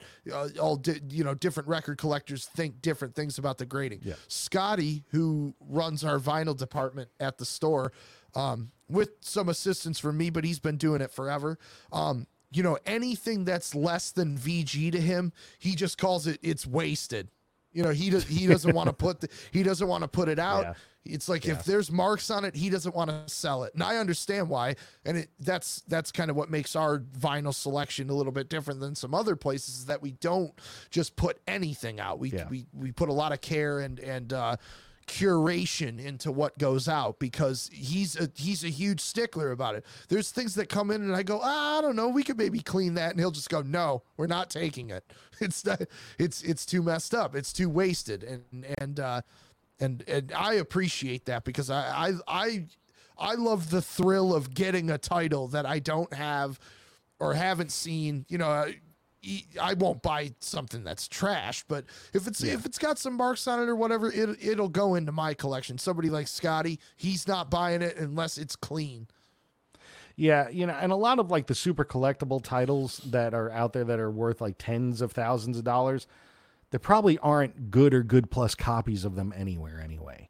No. You know, everybody's holding on to those. so, Yes. you know, good or good plus, especially good, those are the ones you'll find in the dollar bin, Yep. the 50 cent bin, because the record's pretty beat up and so's the cover for that matter. Like this, for instance, this Idlewild South, if I visually looking at it, and I've played it, it doesn't play with any skips. It actually is is is fairly okay. I would say it's like a VG or a strong VG, uh, strong VG. But I mean, look at the back of the cover. yeah. This is destroyed. This is not what it's supposed to look like. This isn't artistic, right? This would be what would be the next grade that I would consider, and that's fair. All right, fair is. I don't know why you would buy a fair record. Which which Pat just brought up in the comments. Yeah, it would. It would. Exactly. So, why would you buy a fair record if you need it for artwork on the wall? If you want to throw it at people? Um, those are the ones that you buy like 10 for a dollar. you know, Yeah. uh, in certain places because they are virtually unplayable. Um, I, I, I just those are like the albums that you find in your grandmother's basement. You know, a million years after she, God rest her soul, may have passed away, and they smell like mold and cigarettes from the early 30s. A lot And- of Herb Alpert and Nat King Cole. Well, Herb Alpert, I'd be all right with. Nat King Cole, uh, but like Perry, Perry Como, like I mentioned earlier, Yeah, like yeah, those, like the golden Engelbert. Humperdinck. Yeah, but they've Nothing been wrong, and not saying anything about the No, no, talent no. of those people. Just no, but generally that's what those albums are. Or they're, you know, yeah, her basement that flooded. Paul McCartney put it right, exactly, one hundred percent. So yeah, that's basically it. That would be something that has water damage that may even have a small crack in it at some point. The it is more scratched than record. Yeah. you know uh, and why would you buy one of those again if you just like it's something you need to have or something you want to give as a joke or something you're using as a prop in a music video or something that you're putting on the wall as art something like that or making that a chip bowl out of which people Yeah. do all the time. making a what pole A chip bowl. Oh i thought you said a shit pole. I'm like wow okay. A shit but yeah bowl, people maybe. do that. People do that. They take those they melt them down they make it into a chip bowl. Yes 100% um, so uh, then there's one more grade and that's poor. This album has one hole in it. Poor albums may have three or four that don't belong there. Right. you know they're cracked they're broken they're just worthless 100% worthless they're completely unplayable and not only will you injure your needle if you ever put your needle anywhere near a poor album but you should be punched Can, So- can we touch on Pat's comment real quick? Yeah, and this is a good point. People seem to spend a lot of money on old Blue Note 1500 series jazz albums that are unplayable. Not sure why that is. So, Nick, maybe you could speak to that. Yes. Okay. So a lot of the reason is before they started doing the Tone Poet series and the and the classic series, those records weren't available in in any configuration on LP. Not that sounded good, at least. Not that were cut from the original tape. So the big deal with the old Blue Note stuff that are cut by uh, Rudy Van Gelder, I think is how you say his last name. I'm sorry. RVG. Um, those original presses that have his initials in those deep groove, thick Blue Note records. They're almost thick like a 78 almost. Um, those were optimal sound quality. And then once Blue Note started reissuing those records in the 70s, they weren't the same. People claim they didn't sound the same. Probably like Mike was saying about the about the gas shortage, and they were making the vinyl thinner, and it just didn't have that atmospheric thing that Blue Note records are known for, especially RVG. Um, Blue Note records. So that's the big thing. Like I mentioned Hank Mobley earlier, a lot of the underground, not that Hank Mobley's underground, but those No. not your John Coltrane, not your Miles Davis, not your, you know, your Dave Brubeck, not your marquee name jazz people. Those records weren't in print. So for a lot of people to get the best sounding version in their mind, they were buying those old blue notes. Um, you know why they're buying them in bad condition i'm not sure i think it was just because they weren't available and it's better to have a copy than not have any copy at all Yeah, exactly. I mean, that's I've done that in my own collection with certain bands. You know, like, oh wow, I really need a copy. This is the first time I've seen something. It's it's actually like a good or good plus. Well, you know, I buy those as placeholders. Mm-hmm. Like, just say, all right, I have it, but if I find a better one, I'm adding it to the collection. And generally speaking, in those cases, those are like five or ten dollar records. Yep. In the case of what we're talking about here, they are paying exorbitant prices yeah because they're you paying can't find them $1800. Yeah. for hank mobley records It's yeah. crazy. It's crazy. So, um, and there's a very, it's very few and far between that you find records of that value, especially in jazz. yep But it's that sector that'll definitely fit that fit that mold. And again, you don't know if you can find them anywhere else. You don't know how to source them. People don't know where to find them, and you know maybe all the good ones are already spoken for.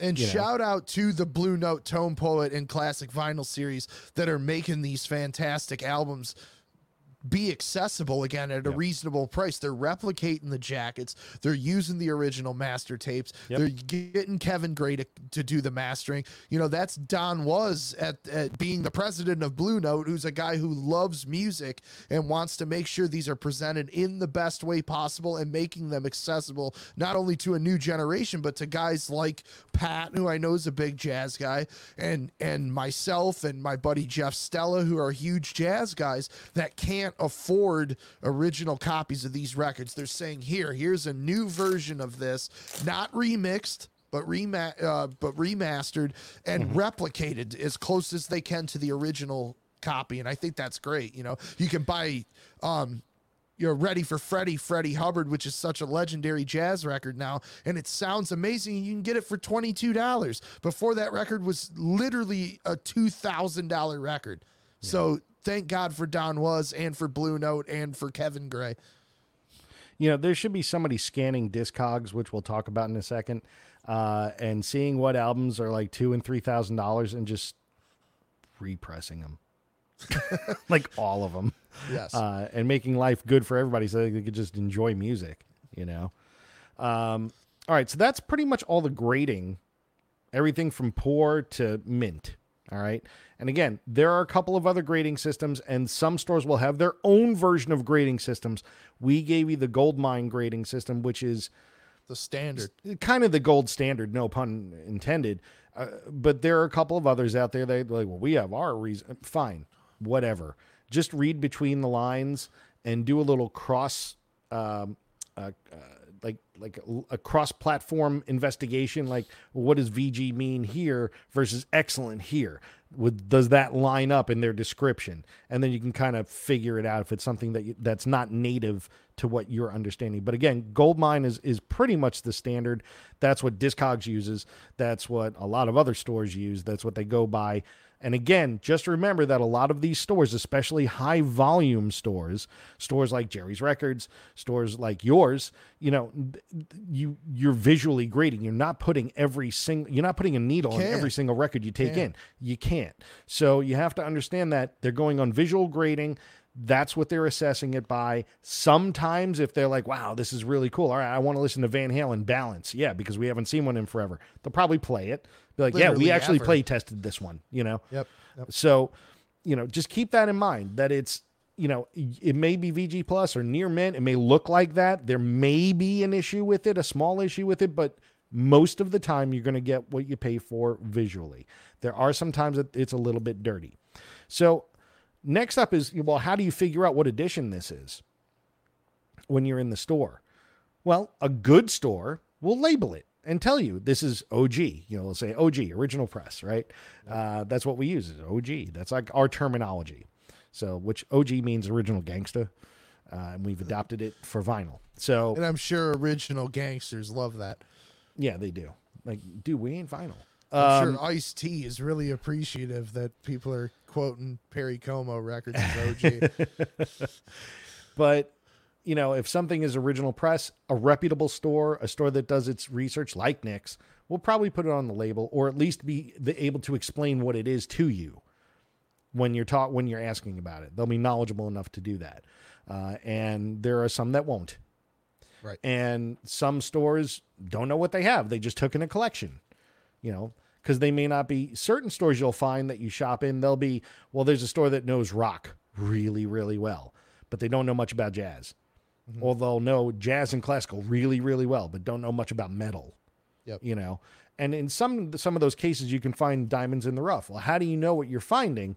Well, this is a record. All right, it has tracks and it has something called dead wax. Now, dead wax is on the outside. That's that thin ring on the outside that you put when you start the album, and then it goes right into the first song. Dead wax is also in the center surrounding the label. All right, they call it dead wax because there's there's no grooves, nothing is put there. But inside, the one surrounding the label is a matrix.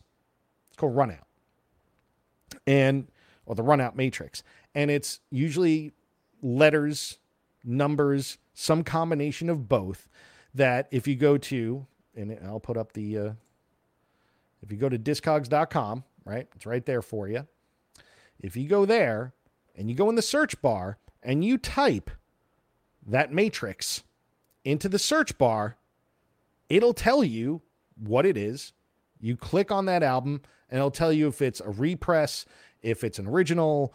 It'll tell you sometimes the pressing plant it came from. Yes. Uh, and you'll also have to read inside the listing to make sure that everything does match up to know that what you're looking at is exactly what you're searching out. So uh, that is a very, very, very, very helpful tool. Uh, it's it's done um, kind of in a Wikipedia kind of way where people contribute to that, which is great. It has a database of about 15 million records. So, and it's also a place where I, I don't know, Nick, if you do this, but I do it, and a lot of my friends do it. I actually have my entire record collection up there. I've started trying to do it probably 15 times and then I just get so overwhelmed and I go, fuck it. I know what I have. Well, because you have 9 billion records, and I don't. yeah, I have like, I, I think I have like 5,500 at this point. I yeah, I'm over 500. I'm closer to 600 if I'm not at 700. Uh, but I forget what I have. Never mind the 45s that I have too. Right, right. um, if you know, but I what I do is, and this I encourage everybody to do, even if you have a large collection, maybe not Nick large, that might be a little bit more difficult. Put the whole damn thing in. All right. Yeah. Enter everything in, and then as you buy records, come home, turn on your computer, enter in the information, Yep. and just And- do it every time, and, and you just maintain thing- it that way. a big thing that is important to note here if you have a big record collection or even if you have a mid-size or a small set whatever insurance companies ex- accept a discogs val- uh, evaluation on your collection so I did not know that. That's great. Yes. Most most do. Most reputable ones do. So when you have all your stuff in, like Mike's talking about, you can go and you can hit my collection, and it'll give you a low estimate, a median estimate, and a high estimate. And I believe your insurance company will allow you to use the median as the basis for your, you know, whatever you're saying. I want to insure my records. So Yeah. I think you can use the median. I'm pretty sure um, is the one that they go to. So that's very helpful if you've got a if you've got a huge collection that let's say is worth uh, twenty grand or whatever. It's like you can Yeah. take that to your insurance company, add it to your premium, and they will they will go on the uh, Discogs value because that's how reputable Discogs is. So now, actually, you brought up the value thing. Now I'm just curious to see what they and they they change values all the time.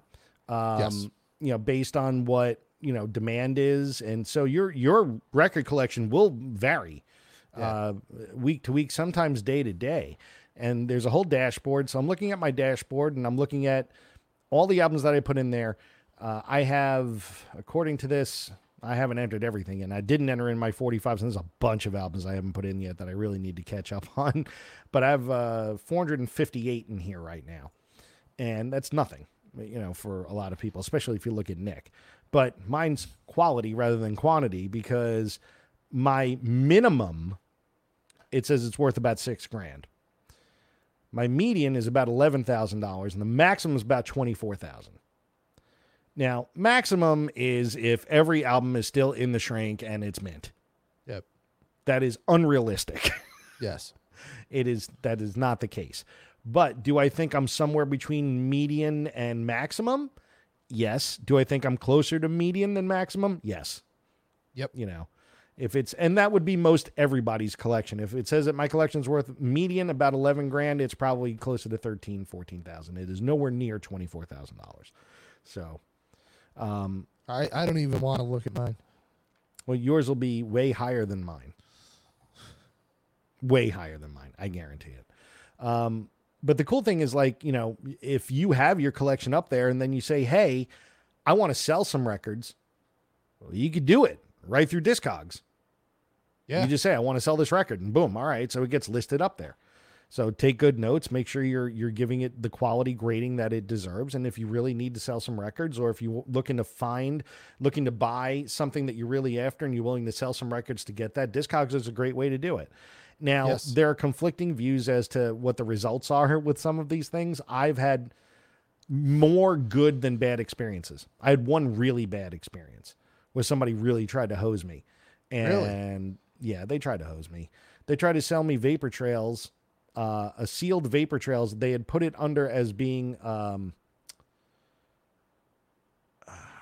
as a 2015 reissue, but it wasn't. It was the one that like came out like last year or whatever. Oh, the remix. Yeah, yeah. Yeah, the remix. So, and it was like you could have bought it in any store for thirty dollars, and the guy charged me sixty. Oh, nice.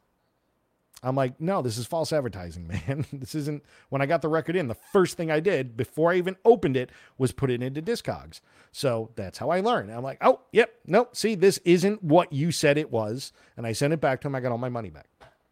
Well, there you go. But every other time I've used Discogs, it's been good.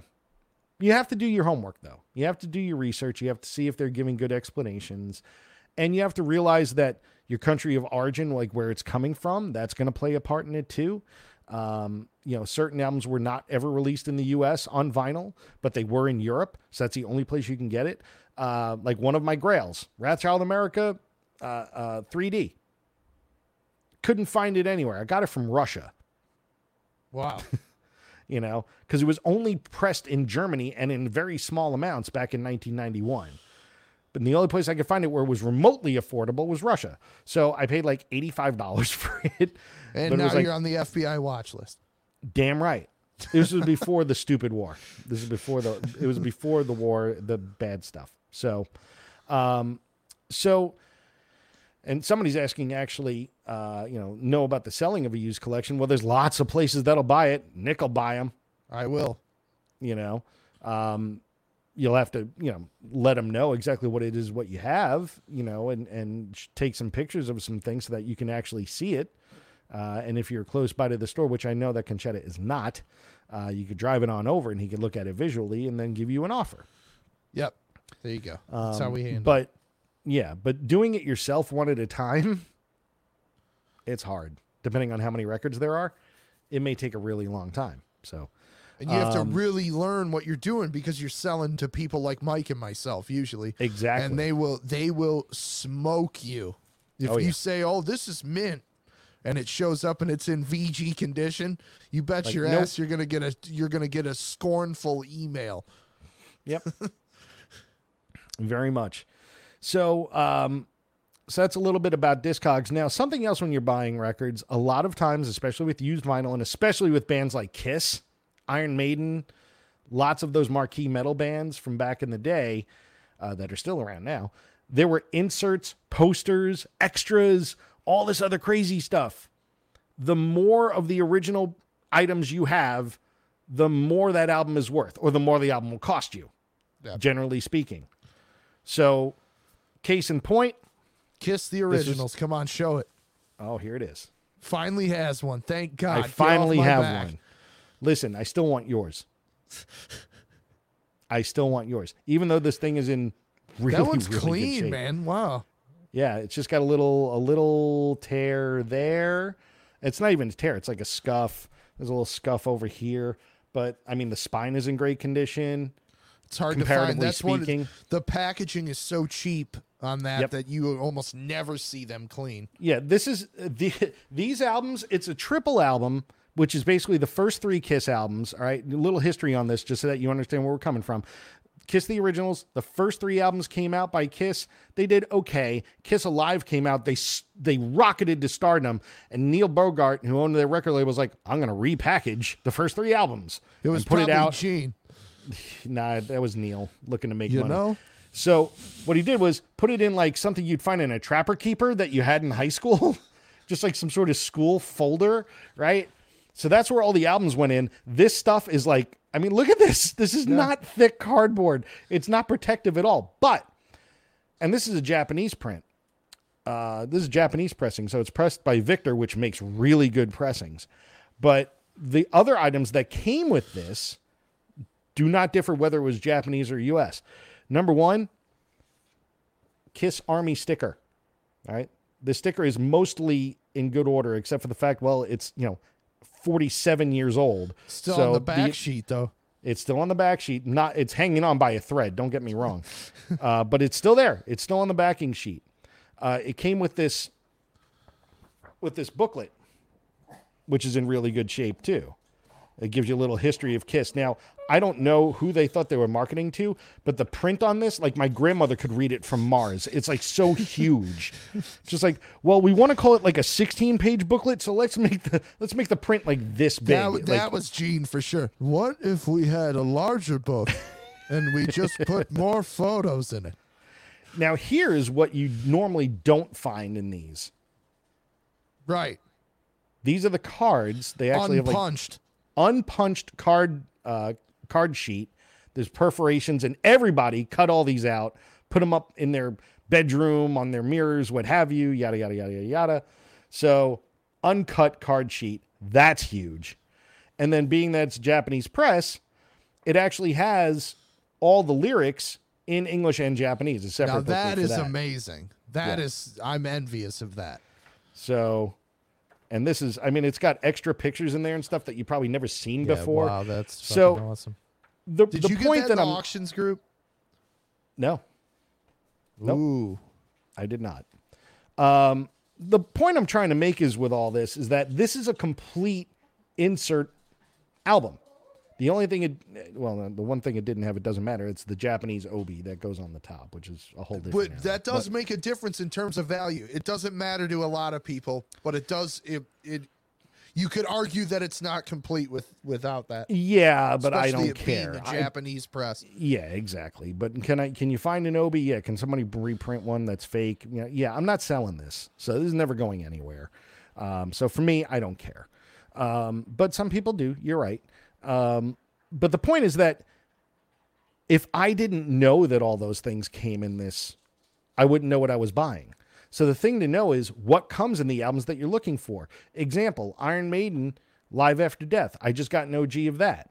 Okay, what came in that? There was uh, there was an order form to buy, you know, other Iron Maiden shit. There was a, a booklet, a tour booklet that came in that.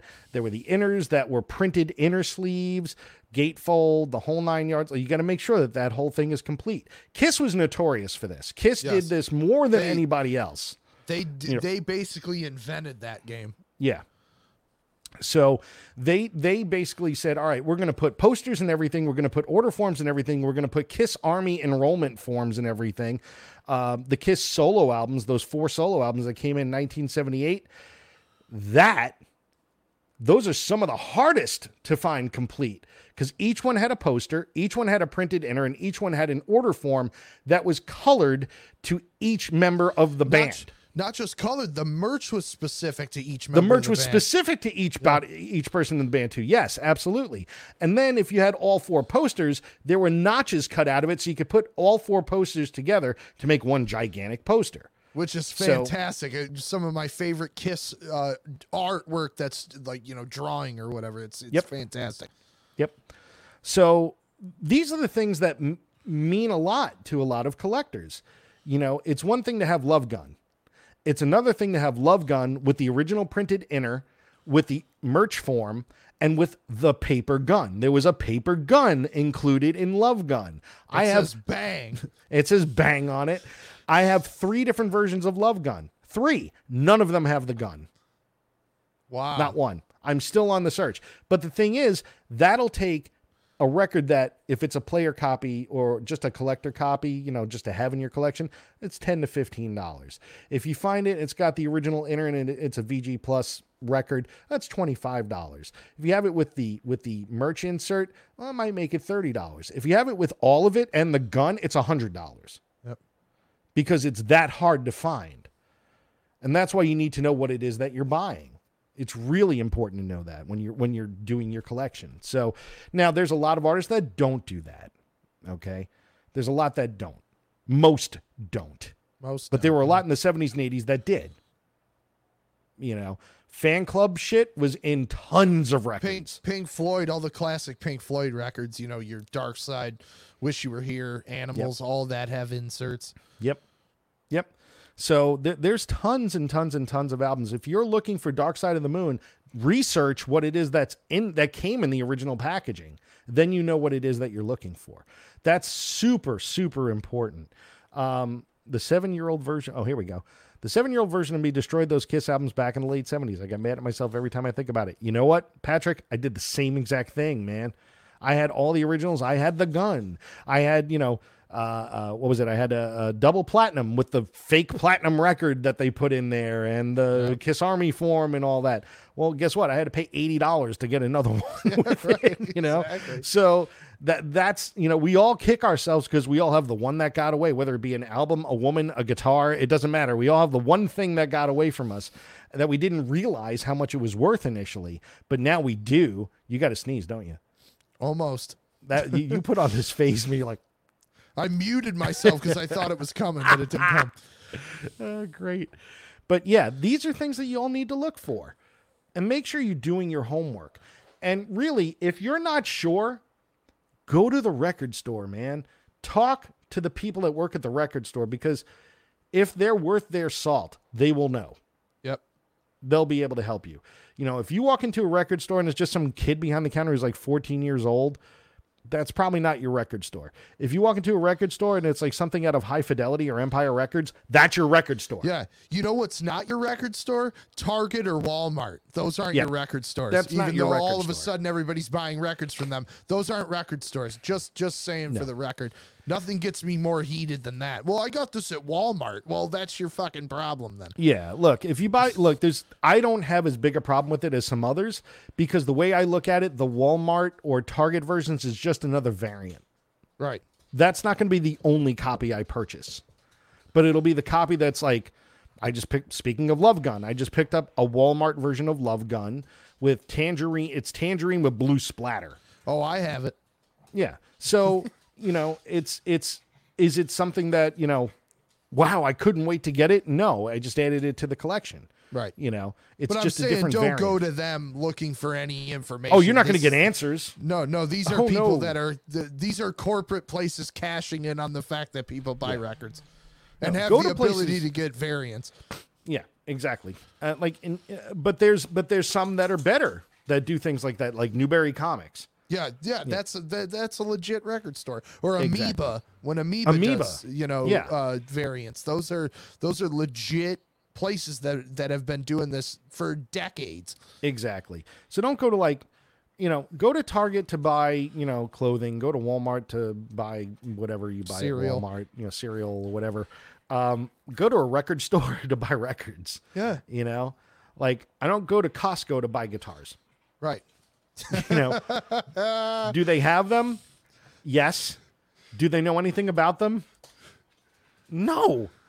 You know, like if I need to have it restrung, am I going to bring it back to Costco? Yeah, right. No, I'm going to go to a guitar store. So why don't you multi- buy? That was that? a multi that was a multi-layered thing. I don't think uh I don't Nobody think else as is many, gonna get it, No, but- no, but I I appreciated that to it. That was great. Yeah. All right, now I don't know who is that. Like when you had to go to Walmart to get Sonic Boom. By Kiss. Remember it only came out at Walmart. Did it? I thought it was only through the Kiss fan club. or No, whatever. no. uh, Well, he's referring to the release itself, the CD. Um, the, Oh, oh. the vinyl was only available from Yeah. Kiss Online, and it sat there forever. And now they're six hundred dollars a piece. No, they're eight hundred dollars a piece. Okay, they're eight hundred a piece. It's but insane. You could have bought. I remember at one point they were selling all four variants together on sale for sixty bucks, and I didn't buy it. Yeah, I wish I I, have a did. bootleg. Yeah, so do I. I have, I have, I have a picture disc. Yeah. You know, and thankfully it sounds okay. You know, Yeah. I've played it twice just so I can hear why I never wanted to listen to the album in the first place. Because that album is Stand not. by my side. I'll be next to you. That's some not- great lyrics, Paul. It's not a very good album. Uh, it's not a very good album.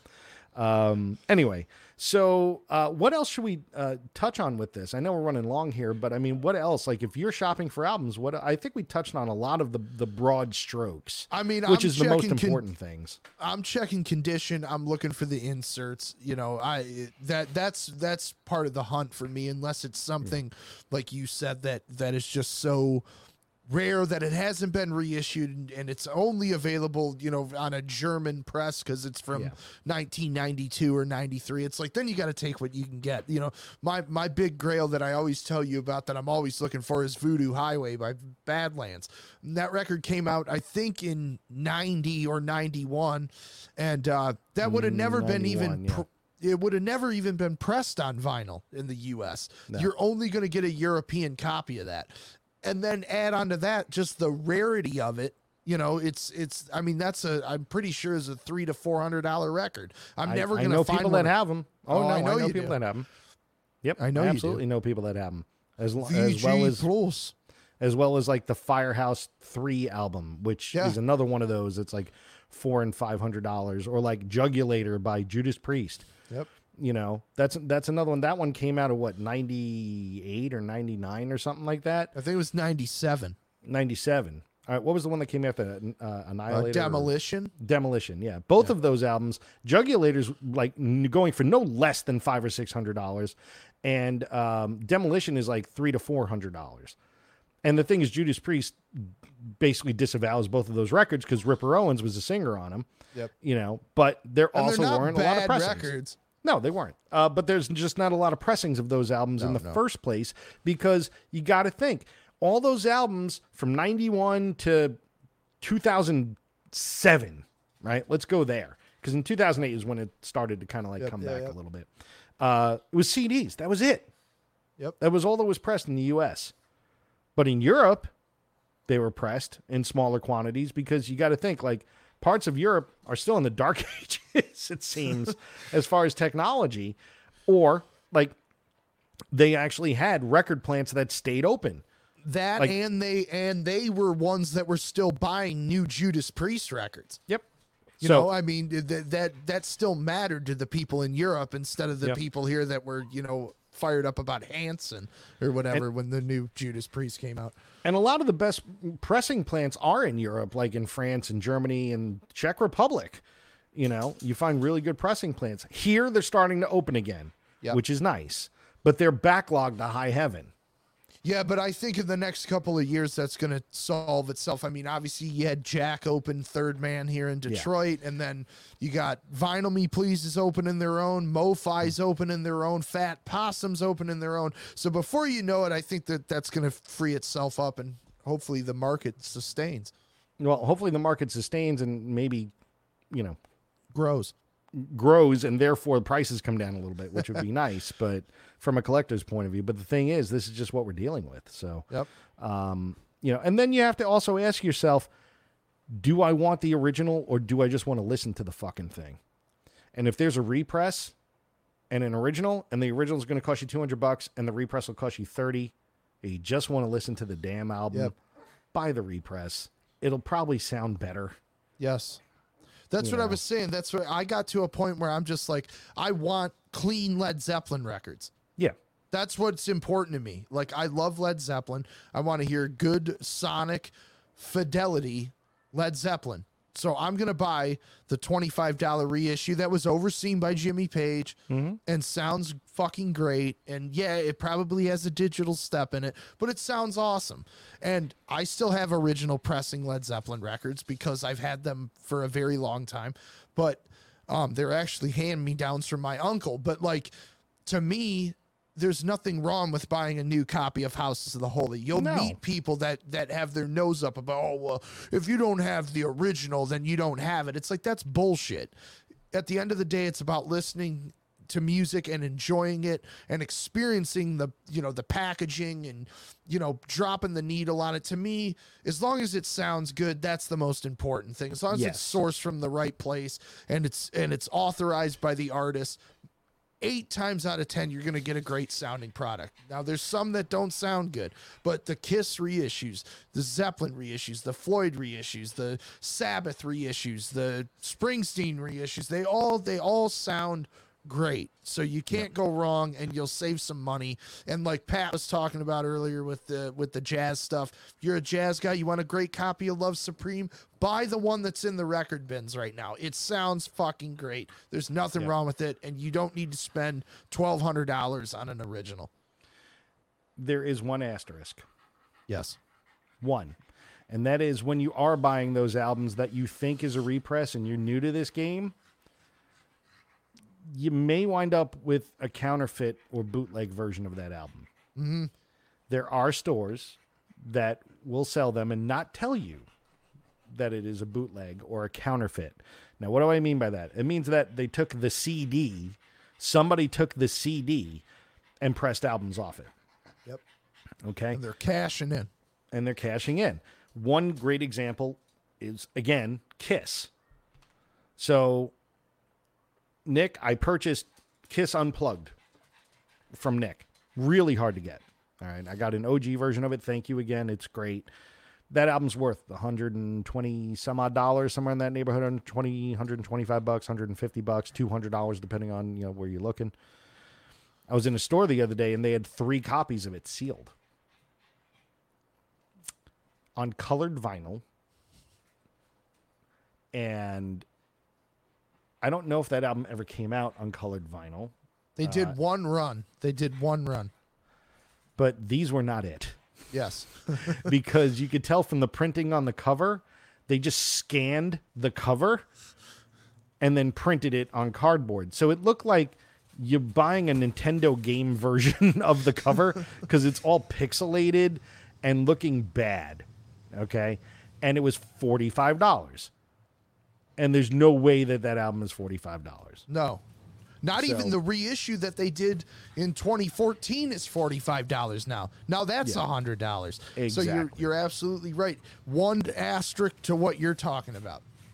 There are some records, the example I'm going to use, a band that I love, the Black Crowes. The Black Crowes By Your Side was issued on vinyl in Europe in a small run 1998. Since then, it's never been reissued. It's never been touched. It's hardly ever even mentioned, which is ridiculous because it's a great fucking record. Mm-hmm. I have a bootleg copy of that on vinyl, on blue vinyl, because it's literally the only way to get it on vinyl, and it was the only Black Crowes record I was missing. So I grabbed a copy, I think for 30 or 35 bucks. Granted, it is the CD on LP. and the cover, like you were just saying, they scanned it. They scanned it so thoroughly that the hype sticker is part of the image on the jacket. All right, that's terrible. It's awful. but at the end of the day, I have by your side on vinyl. So to you me, go. You win. I have a, but like you mentioned, it was a great way of saying it. It's a placeholder until I can be lucky enough to find an original or until they finally get their heads out of their asses and reissue the fantastic record. Uh, Mark noticed that Roger uh, is feeling a lot better. Yeah, he's also pissing me off. Stop it! It's over there. Because he knows when I do this, because that's when he just like decides to act. Don't look at me. Go get your toy. Um, I really wish he could speak. Because he would just say things like, What, Daddy? What?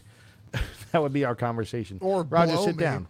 Yeah, well, I don't think he would ever say that. I think he's too dumb. Um, Great. So, any closing remarks on that, Nick? Anything to put a bow on it, like you were talking about there?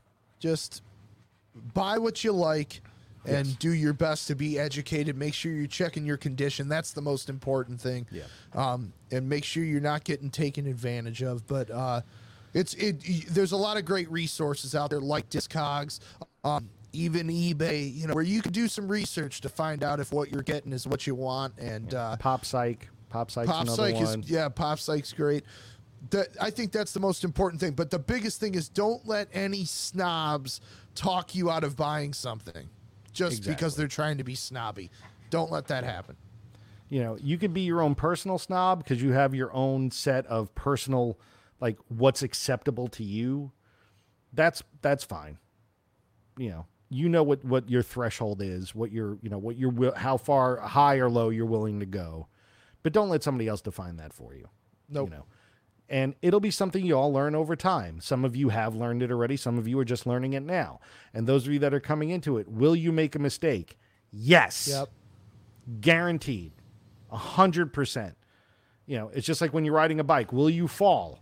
Yeah at some point you're going to fall and you get back up you get back on the bike and you ride again you know it, it will it be costly maybe maybe not you know um, can you remedy the issue maybe maybe not but if you're smart about it you'll minimize what those issues are and you won't have to worry about it nearly as much so, There you uh, go. really, uh, really, one quick thing about how to clean records because I know Mark wanted to know that. There's, there's like a million Which, by the way, ways. Mark, your uh, your cleaning kits are in the ones you you were go. asking about. I have two options for you. Yeah, th- there's a million ways to skin that cat. Uh, for me, I take it from the point of if it's a particular, you, you play the record first, you listen to it, right? You know, give it a quick sweep with your with your brush, right? And you play it and you see what kind of conditions in. And if it's crackling and popping more than a whole bunch of popcorn, you have issues. If it's like a light crackling here and there, like it's a static thing, you can use your anti-static gun, or maybe give it another shot with the brush. What I like to do is I like to take two uh, microfiber cloths and w- lay one flat, put the record on that, and then take the other one, go with the grooves, and just clean in the direction of the grooves, dry. Okay. And the reason why I do it dry is because you want to get all the surface dirt off and out as much as possible. Because if you wet it, like there's a lot of cleaners that use some sort of liquid that's based with, uh, um, uh, it's a, a distilled water, or sometimes don't use straight alcohol on it. That would that's not good actually. Uh, but like a like a cleanser in, with like diluted with the distilled water, which doesn't leave film or anything like that. You want to use that. The thing is, if you do that on a dirty record, what happens when you add water to dirt? It turns to mud Yep. and you're not going to get you don't have anything you're going to get into the grooves with so you get out all the dirt first the loose dirt first and then you can use like a, a like a water based cleaner like a distilled water cleaner to clean it off afterwards that's that's how i do it if it's really really bad or if you have a large collection of dirty records you may want to get like a motorized cleaner That's There's what I have different is a. VPI machine. There you go. So I mean, and they're not inexpensive. They're some of them are very expensive. Um, there's actually a company on Kickstarter right now doing an Yes. ultrasonic. I bought I it. om- did you? Okay, I'm Yeah. looking. I, I'm looking forward to hear what you have to say about it because I almost considered buying it, and then Yeah. I'm like, "What the fuck am I doing? I have an actual VPI. well, am for, I, I, doing?" figure for 149 dollars, Yeah. you know, to get a, an ultrasonic cleaner that's automatic, it does it in five to ten minutes and cleans the record. Even if it does two thirds of what it says, it'll be better than me putting it on two cloths Yes. and doing that. So and another great product that's affordable for people is the Spin Clean. I know it the spin clean is great. It It- works. it- to some people, it seems hokey. The spin clean Yeah. is great. It's like eighty bucks. You fill it with distilled water. It's got two brushes in there. You put a little bit of their solution in it. You you spin it clockwise and counterclockwise. You sit it in a rack. We used to use uh, dish like dishing, a dish rack, yeah. a dish rack uh, at the shop to dry, you know, 20 records. We put a fan on it and dry them. And that did the job. I mean, it's like you don't have to buy a $800 VPI machine or an ultrasonic cleaner, but I do think at 150 that that machine It was worth taking a chance on. If it's great, they've completely changed the game. So I hope it's I hope it's good. Well, the thing is, if it's great, it's the selling price normally will be two fifty. Even still, it's still So I got the early bird. You know, it's still five hundred dollars cheaper than a than a VPI. Yeah, but then uh, you know at two fifty, if you're going to do that at two fifty, we'll spend two ninety nine and get the get the record doctor, or three twenty nine, whatever they're going for. The vacuum, you know, the vacuum. That unit. one's more. Don't you have to manually spin the record though? You have to, yeah. It's a it's a it's a handle, and you manually spin the record. The thing, the reason why I didn't get that is because I don't like the fact that you have to put the solution on the record, then turn the record upside down yeah. and spin it. Does it work? Yes. I don't like the fact that the solution is on the bottom. Now, Pro-Ject makes a great one that's automatic. Everything's automatic. There's a $500 and an $800 one. Uh, and the $500 one is good enough for anything that I'll ever need. I didn't buy it. I'm seeing if this ultrasonic works. Uh, and if it doesn't, I'm going to get the project one. But that's where it automatically turns it, and you hit the reverse button, it'll turn it back. It's got an arm that you put over the top. That's the vacuum. Vacuums it all up. You put all the water on the all the all the solution on the top of it. Spread it out with a brush. That's how the VPI is. Exactly same same concept. Uh, it's loud as all get out, so don't be doing it late at night because it is a vacuum unit. Um, but they work great. They Yep. work great. I mean, they'll get ninety percent of are the everything out. those are the ultimate. If you have the budget, Yeah. the vacuum cleaner is the the way to the way to be. Absolutely. But I figured I'd give the ultrasonic a shot first. How about the turntable though that comes with it? That seems it, that that can't be good. At the It doesn't come with it. It's a separate purchase. Yeah, but it's like, isn't it two fifty for both right now for the early? It was something like that, like two eighty nine. I mean, how could I feel like how and it's got speakers built into it. But I mean, if you're a hobbyist, if you're a hobbyist, you know, and you're just If you're a hobbyist, for, you're probably not buying an ultrasonic cleaner. yeah, I, I agree. That's why I didn't even think about it. You know, I didn't even See, think about that record. It seems player. like they're hitting their market and then missing their market, in my opinion. But Yeah, I I don't I didn't understand that to be honest with you. But I figured, you know, if they're in development, if you're making one item, you could probably make two items and make them cheaper for both, and you know, 'cause Yeah, yeah. I, I don't know. Either way, I'm still waiting to see. You know, that'll come in maybe December. Maybe I don't believe anything Kickstarter coming when they say it's going to come because they always say it's going to be December 2022, and it comes like 14 months later. yeah, it's so like November 2024. yeah, exactly. um, anyway, what were you te- you were texting? Oh wow, look at you, Jesus, jerk! I hate you. Just read your text. You know what Nick's Discogs collection is worth? Fourteen million dollars. Fourteen million dollars. It's If unreal. it, if it was, I wouldn't be sitting here. No, actually, no, you'd still keep true. the I- damn catalog. You'd rather keep the records than sell them. That's true. Anyway, oh, to Mark's point, I'm going to have to vehemently disagree. No, most, people, do don't not. have a good record player. No, Mark, like Mark came in and bought a music hall from me, which is a great entry level, mid level turntable. Like they make great components. Even even their entry level thing, and I'm not saying it like it's a Squier. It's an entry level thing in the way of that you get a nice Audio Technica cartridge, a nice bass, speed control, 45, 33, all that. Like he Yep. bought a, a US one, which is a great turntable for the money. And I think what was it, Mark? Was it like two? Was it like two hundred bucks? I think. I can't remember the price. There's That's a lot of quality turntables at that price. I mean, you could find price. something good. Exactly. know. But people that are buying briefcase turntables, again, from Target and Walmart, Crocs, uh, Crossley. Crosley, and yeah, no, don't play Don't your do records that. on that. Yeah. Dude, you, there's if look closely, there's not even a needle on those things. It's a piece of copper wire that's digging into your records. Don't buy Yeah. those. You're Spend a little extra money and get a get a real turntable. Yep. Don't exactly. buy that. Look, look at look at companies like U-Turn, Pro-Ject, Fluence. The, these are you could find like their entry level. You know, uh, what was the other one? Um, uh, Rega. You Yep. know, Rega Music Hall is another one. Music Hall, yeah. There's a They're- lot of great turntables in like the two to six hundred dollar range. I think Um, it can be summed up where you don't don't buy a turntable where you buy cans of ravioli, and don't buy a turntable where you also buy books. Yeah. Sorry. Uh, un- unless it's unless it's you know like guitar books. Yeah, unless it's like a yeah, if yeah, exactly. If it's amoeba, that's a different story. But that's Yeah. not who I'm referring to.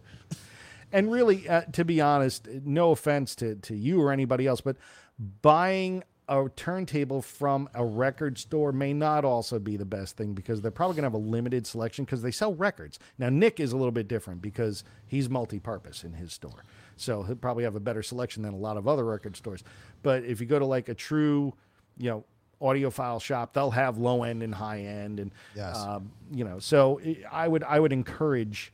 There's an you know. amazing store here in Ann Arbor, I, and I always forget the name of it, but I'm talking you can go there and demo a $12,000 turntable. You can bring, you want to hear a MoFi record sound good? Mark, you want to hear that Alan Parsons really blow your mind? Take it over to that store and have them throw it on a turntable over there and then pick your jaw up off the floor. and your credit cards. And your credit cards, because yeah, you will need to remortgage your house to buy whatever they have. But exactly. There's there's a time and place for all of that. Speaking of credit cards, I had to yell at Roger again. He got to my wallet once Oh, again, man. and he was eating. He was eating my my my debit card, which now has like puncture holes in it. Like, like I'm gonna have to get a new card. You're such an asshole. Like this is the this is my strip now. It's all. Dick. I love my dog. All right. So that's it for the uh, vinyl uh, vinyl buyer's guide, whatever you want to call it, information personified. Uh, this is the only time you'll probably not hear Nick and I argue. Yeah, we're pretty on the same page on this one. Yeah. So, but now we are going to argue because we're coming up to our last two segments, and then we're going to go. By the way, if you like this episode and this is your first time here, hit like, hit subscribe. We hit 50 subscribers. All right, that's a metric. When we hit 100, we'll do a giveaway. So tell all your friends. Um, 50 have to people tell one person. do a giveaway. Damn right. I'm not doing a giveaway till we hit triple digits. No way. Uh, and also a reminder: next week we're going to have uh, it's going to be our pop, our, our power pop band roundup, and we're going to have the band Fuzzbubble on with us. Uh, and they are awesome, and they're reuniting to do some shows, opening up uh, for Last in Line and Zebra in Long Island. Uh, and it's going to be pretty awesome as they pay tribute to their uh, to their bass player who uh, uh, who lost his life a couple about a year or so ago. So uh, that's going to be a great episode. Uh, but for now, we need to talk about discovered and this song sucks. So I have a cover. I have a cover.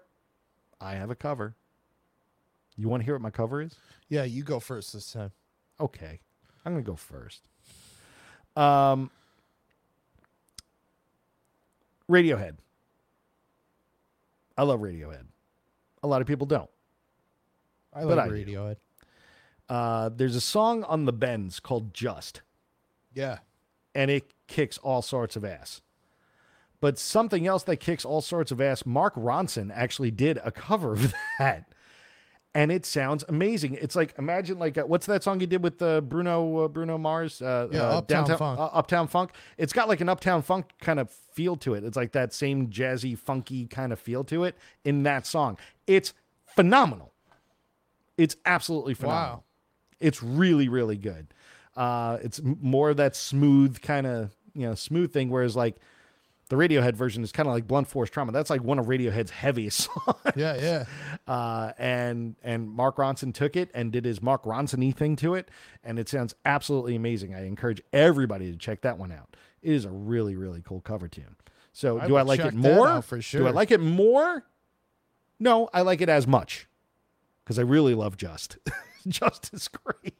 But I, I got to tell you, like when I love a song that much and somebody does a cover of it that I'm not going, "Ugh," it's like, oh, wow. Oh, oh, oh, okay. So yeah, definitely check that out. 100%. Awesome. Nick. This came up on uh on shuffle the other day when I was driving and I for, I forgot about it about what a great cover it is. And I can't remember what it was the B side of. Um but Iron Maiden did a fantastic cover of I've Got the Fire by Montrose. Oh, wow. Yep, from the second Montrose album, Paper Money, which is it's not as good as the first Montrose record, but it, it but it is awesome. Um, still with Sammy singing. Um, but this uh, this has Dickinson on vocals. I'm pretty sure it's early. It's like before Cross-eyed Mary cover, which was the B side of the Trooper, I believe. So this is prior to that. So this is like 82, 83. Cranking version, pretty true to the original.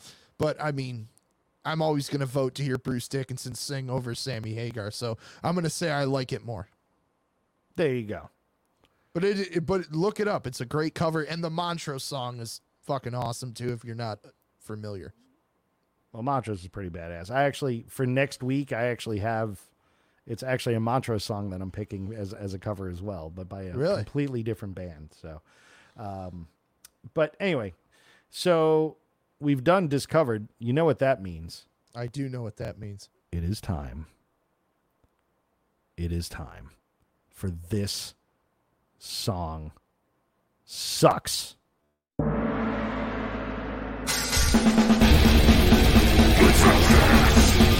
It's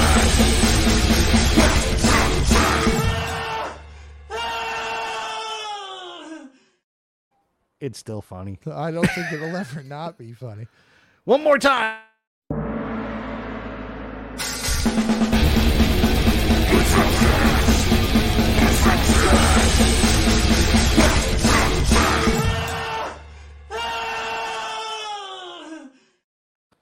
Yeah. Is, is Paul McCartney still watching? He said he always says that's his favorite part of the show. I can understand why. I'm really proud of that. I am exceedingly proud of that. All right, we are in t- for two hours and ten minutes now. We, Yeah, this is the longest one. Don't ever put this on me ever again. no, put it on you. What are you talking about? I because a couple weeks ago, wasn't it my fault we ran long with the drummers? Well, you you had nine billion drummers, but but this was different because and everybody stuck around. Thank you all for sticking around. A lot of you stuck around here, so but it was educational. Um, so uh, anyway, this song sucks. Nick, you're up first. Oh, I'm going first. Yeah, we do the flip flop. You know that. Okay.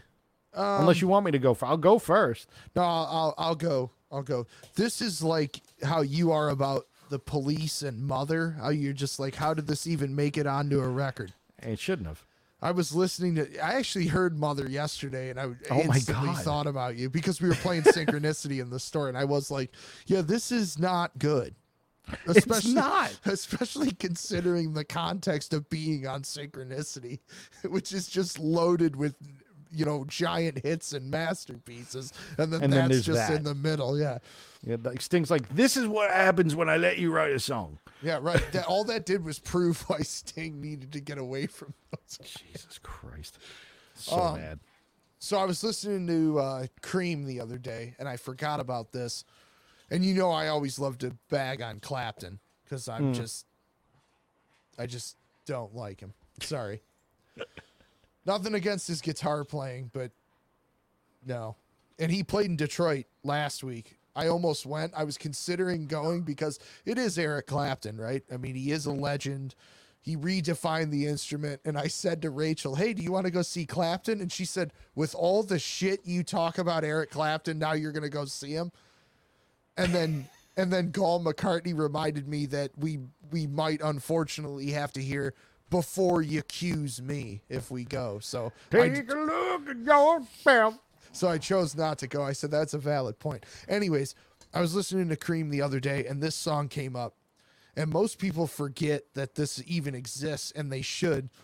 And that's Pressed Rat and Warthog by Cream, which is So bad. essentially it's essentially Ginger Baker telling a children's story And it's terrible.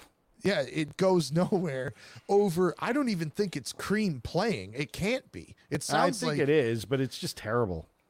it's awful. I don't know how that ended up. I think it's on. Yeah, it's on Wheels of Fire. I don't, which is such a great album.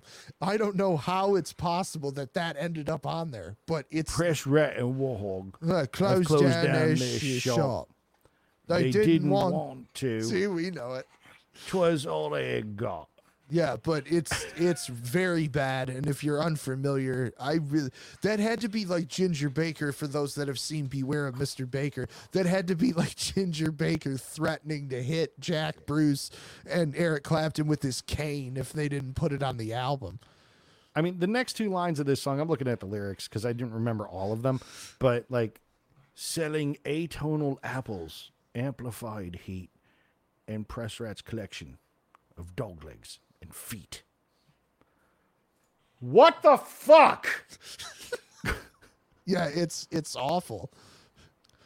it's it's not good um and i i agree with you 1 billion percent on that uh because the minute you said cream i'm like if he doesn't say pressed rat and warthog because it's hard to argue with most of the catalog by cream Yeah, yeah. Yeah most of it's really really That's Clapton's finest moment. yeah sure. exa- well i and mean Derek and the Dominos. so it's it's a tie actually blind faith stuff is really good It's certainly not like pretending. anything no anything no anything from 67 to like 72 yeah. that that's that five year period. Well, I guess was you like can go genius, you, genius. If you're gonna give him that, go back to '65 and give him the Blues Breakers. nah, I won't. I think you should. But I after that, after that, like I said, it's definitely not pretending or forever man, or or uh, it's in the way that you use it. I like that one. I don't care oh what you come say. on, that Uh, song is stop it. absolute trash. I still like it. I still like it. I still like it. it. I I like the color of money. It's a great movie, and that was a song for me. I like it. Become that it does.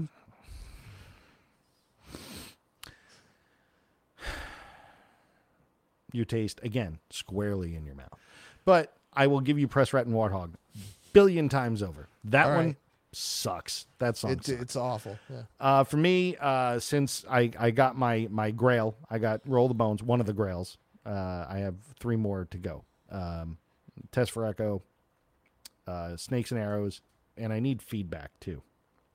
I think I have all three of those right now. I'll buy them all for a hundred bucks. Yeah, no, try a thousand. Uh, I hate you. Um, I also got Presto, not recently, but I, I got a really like really nice copy, hype sticker, uh, in the with the shrink, like still in the shrink. Um, OG copy, mint, like near near mint. That's got to be their worst record. I don't think it's their worst. I think Hold Your Fire is their worst record. Really? Yeah, Hold Your Fire is with terrible. Mission? Mission's not on.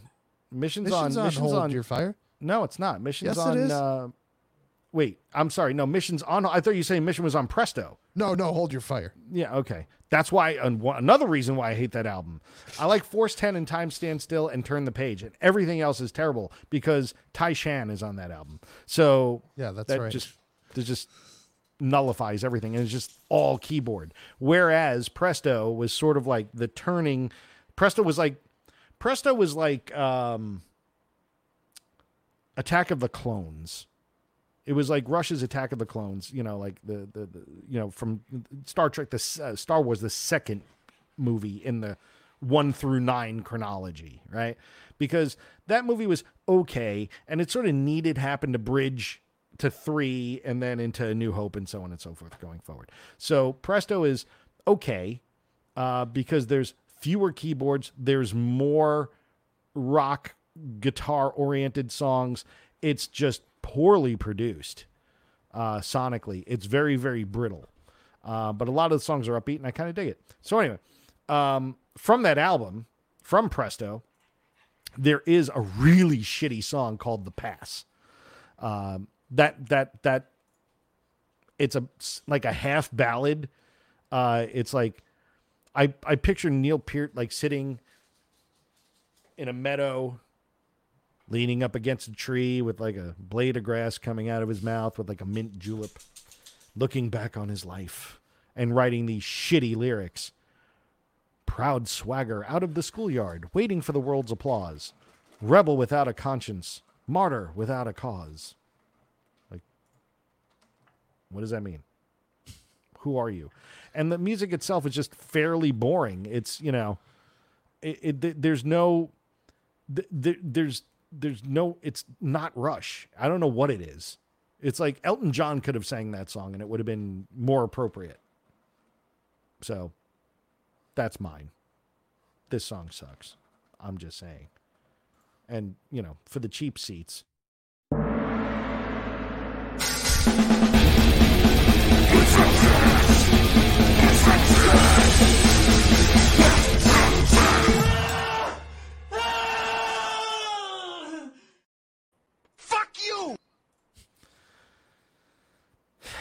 That's it then.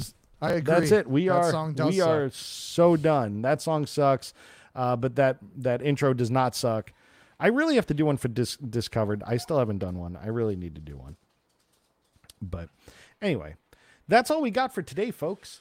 Um, we are going to be back next week again. We're gonna have uh, we're gonna have where'd it go? We're gonna have Fuzzbubble with us, um, which means that I need to start this. Our our outro outro background music. Uh, thanks again for watching. My name is Mike. That is Nick. Nick, what store do you own? Rock City Music Company. And where can we find you? RockCityMusicCo.com. Awesome sauce. And go and buy everything from Nick. He's going to give you free drum kit with every album purchased. Wait, did I get that wrong? you got that wrong. Oh, Mike's right. going to foot the bill if we're giving away free drum kits. I'm not footing nothing. My, my foot will be in your ass. That's about it. So, uh, but anyway, we'll be back next week. Thank you all again. Tell a friend. Like, let's get this. Let's get this to 100 subscribers, so you can at least feel like we're getting some traction here. We're having more people watch every week. We really appreciate you watching. So thanks again. Uh, and uh, if there's anything that you want, info at covertocovered.com does work. I haven't looked at it in two weeks because I've been away. But uh, just make sure that you send any topics that you want to hear about. I know Patrick. Patrick is all good for a Rush episode. I know he's waiting. Oh wait, I have this on a loop. Stop it. Oh no. All Maybe right, we'll do stop. Rush after the Power Pop episode. That would be. Yeah, I think we could do that. That's pretty much the antithesis of Power Pop. Yes, it's Power Prog. so, again, thank you all for watching, and we'll uh, we'll catch you next time. Enjoy and have a lovely evening. Bye bye. Bye bye.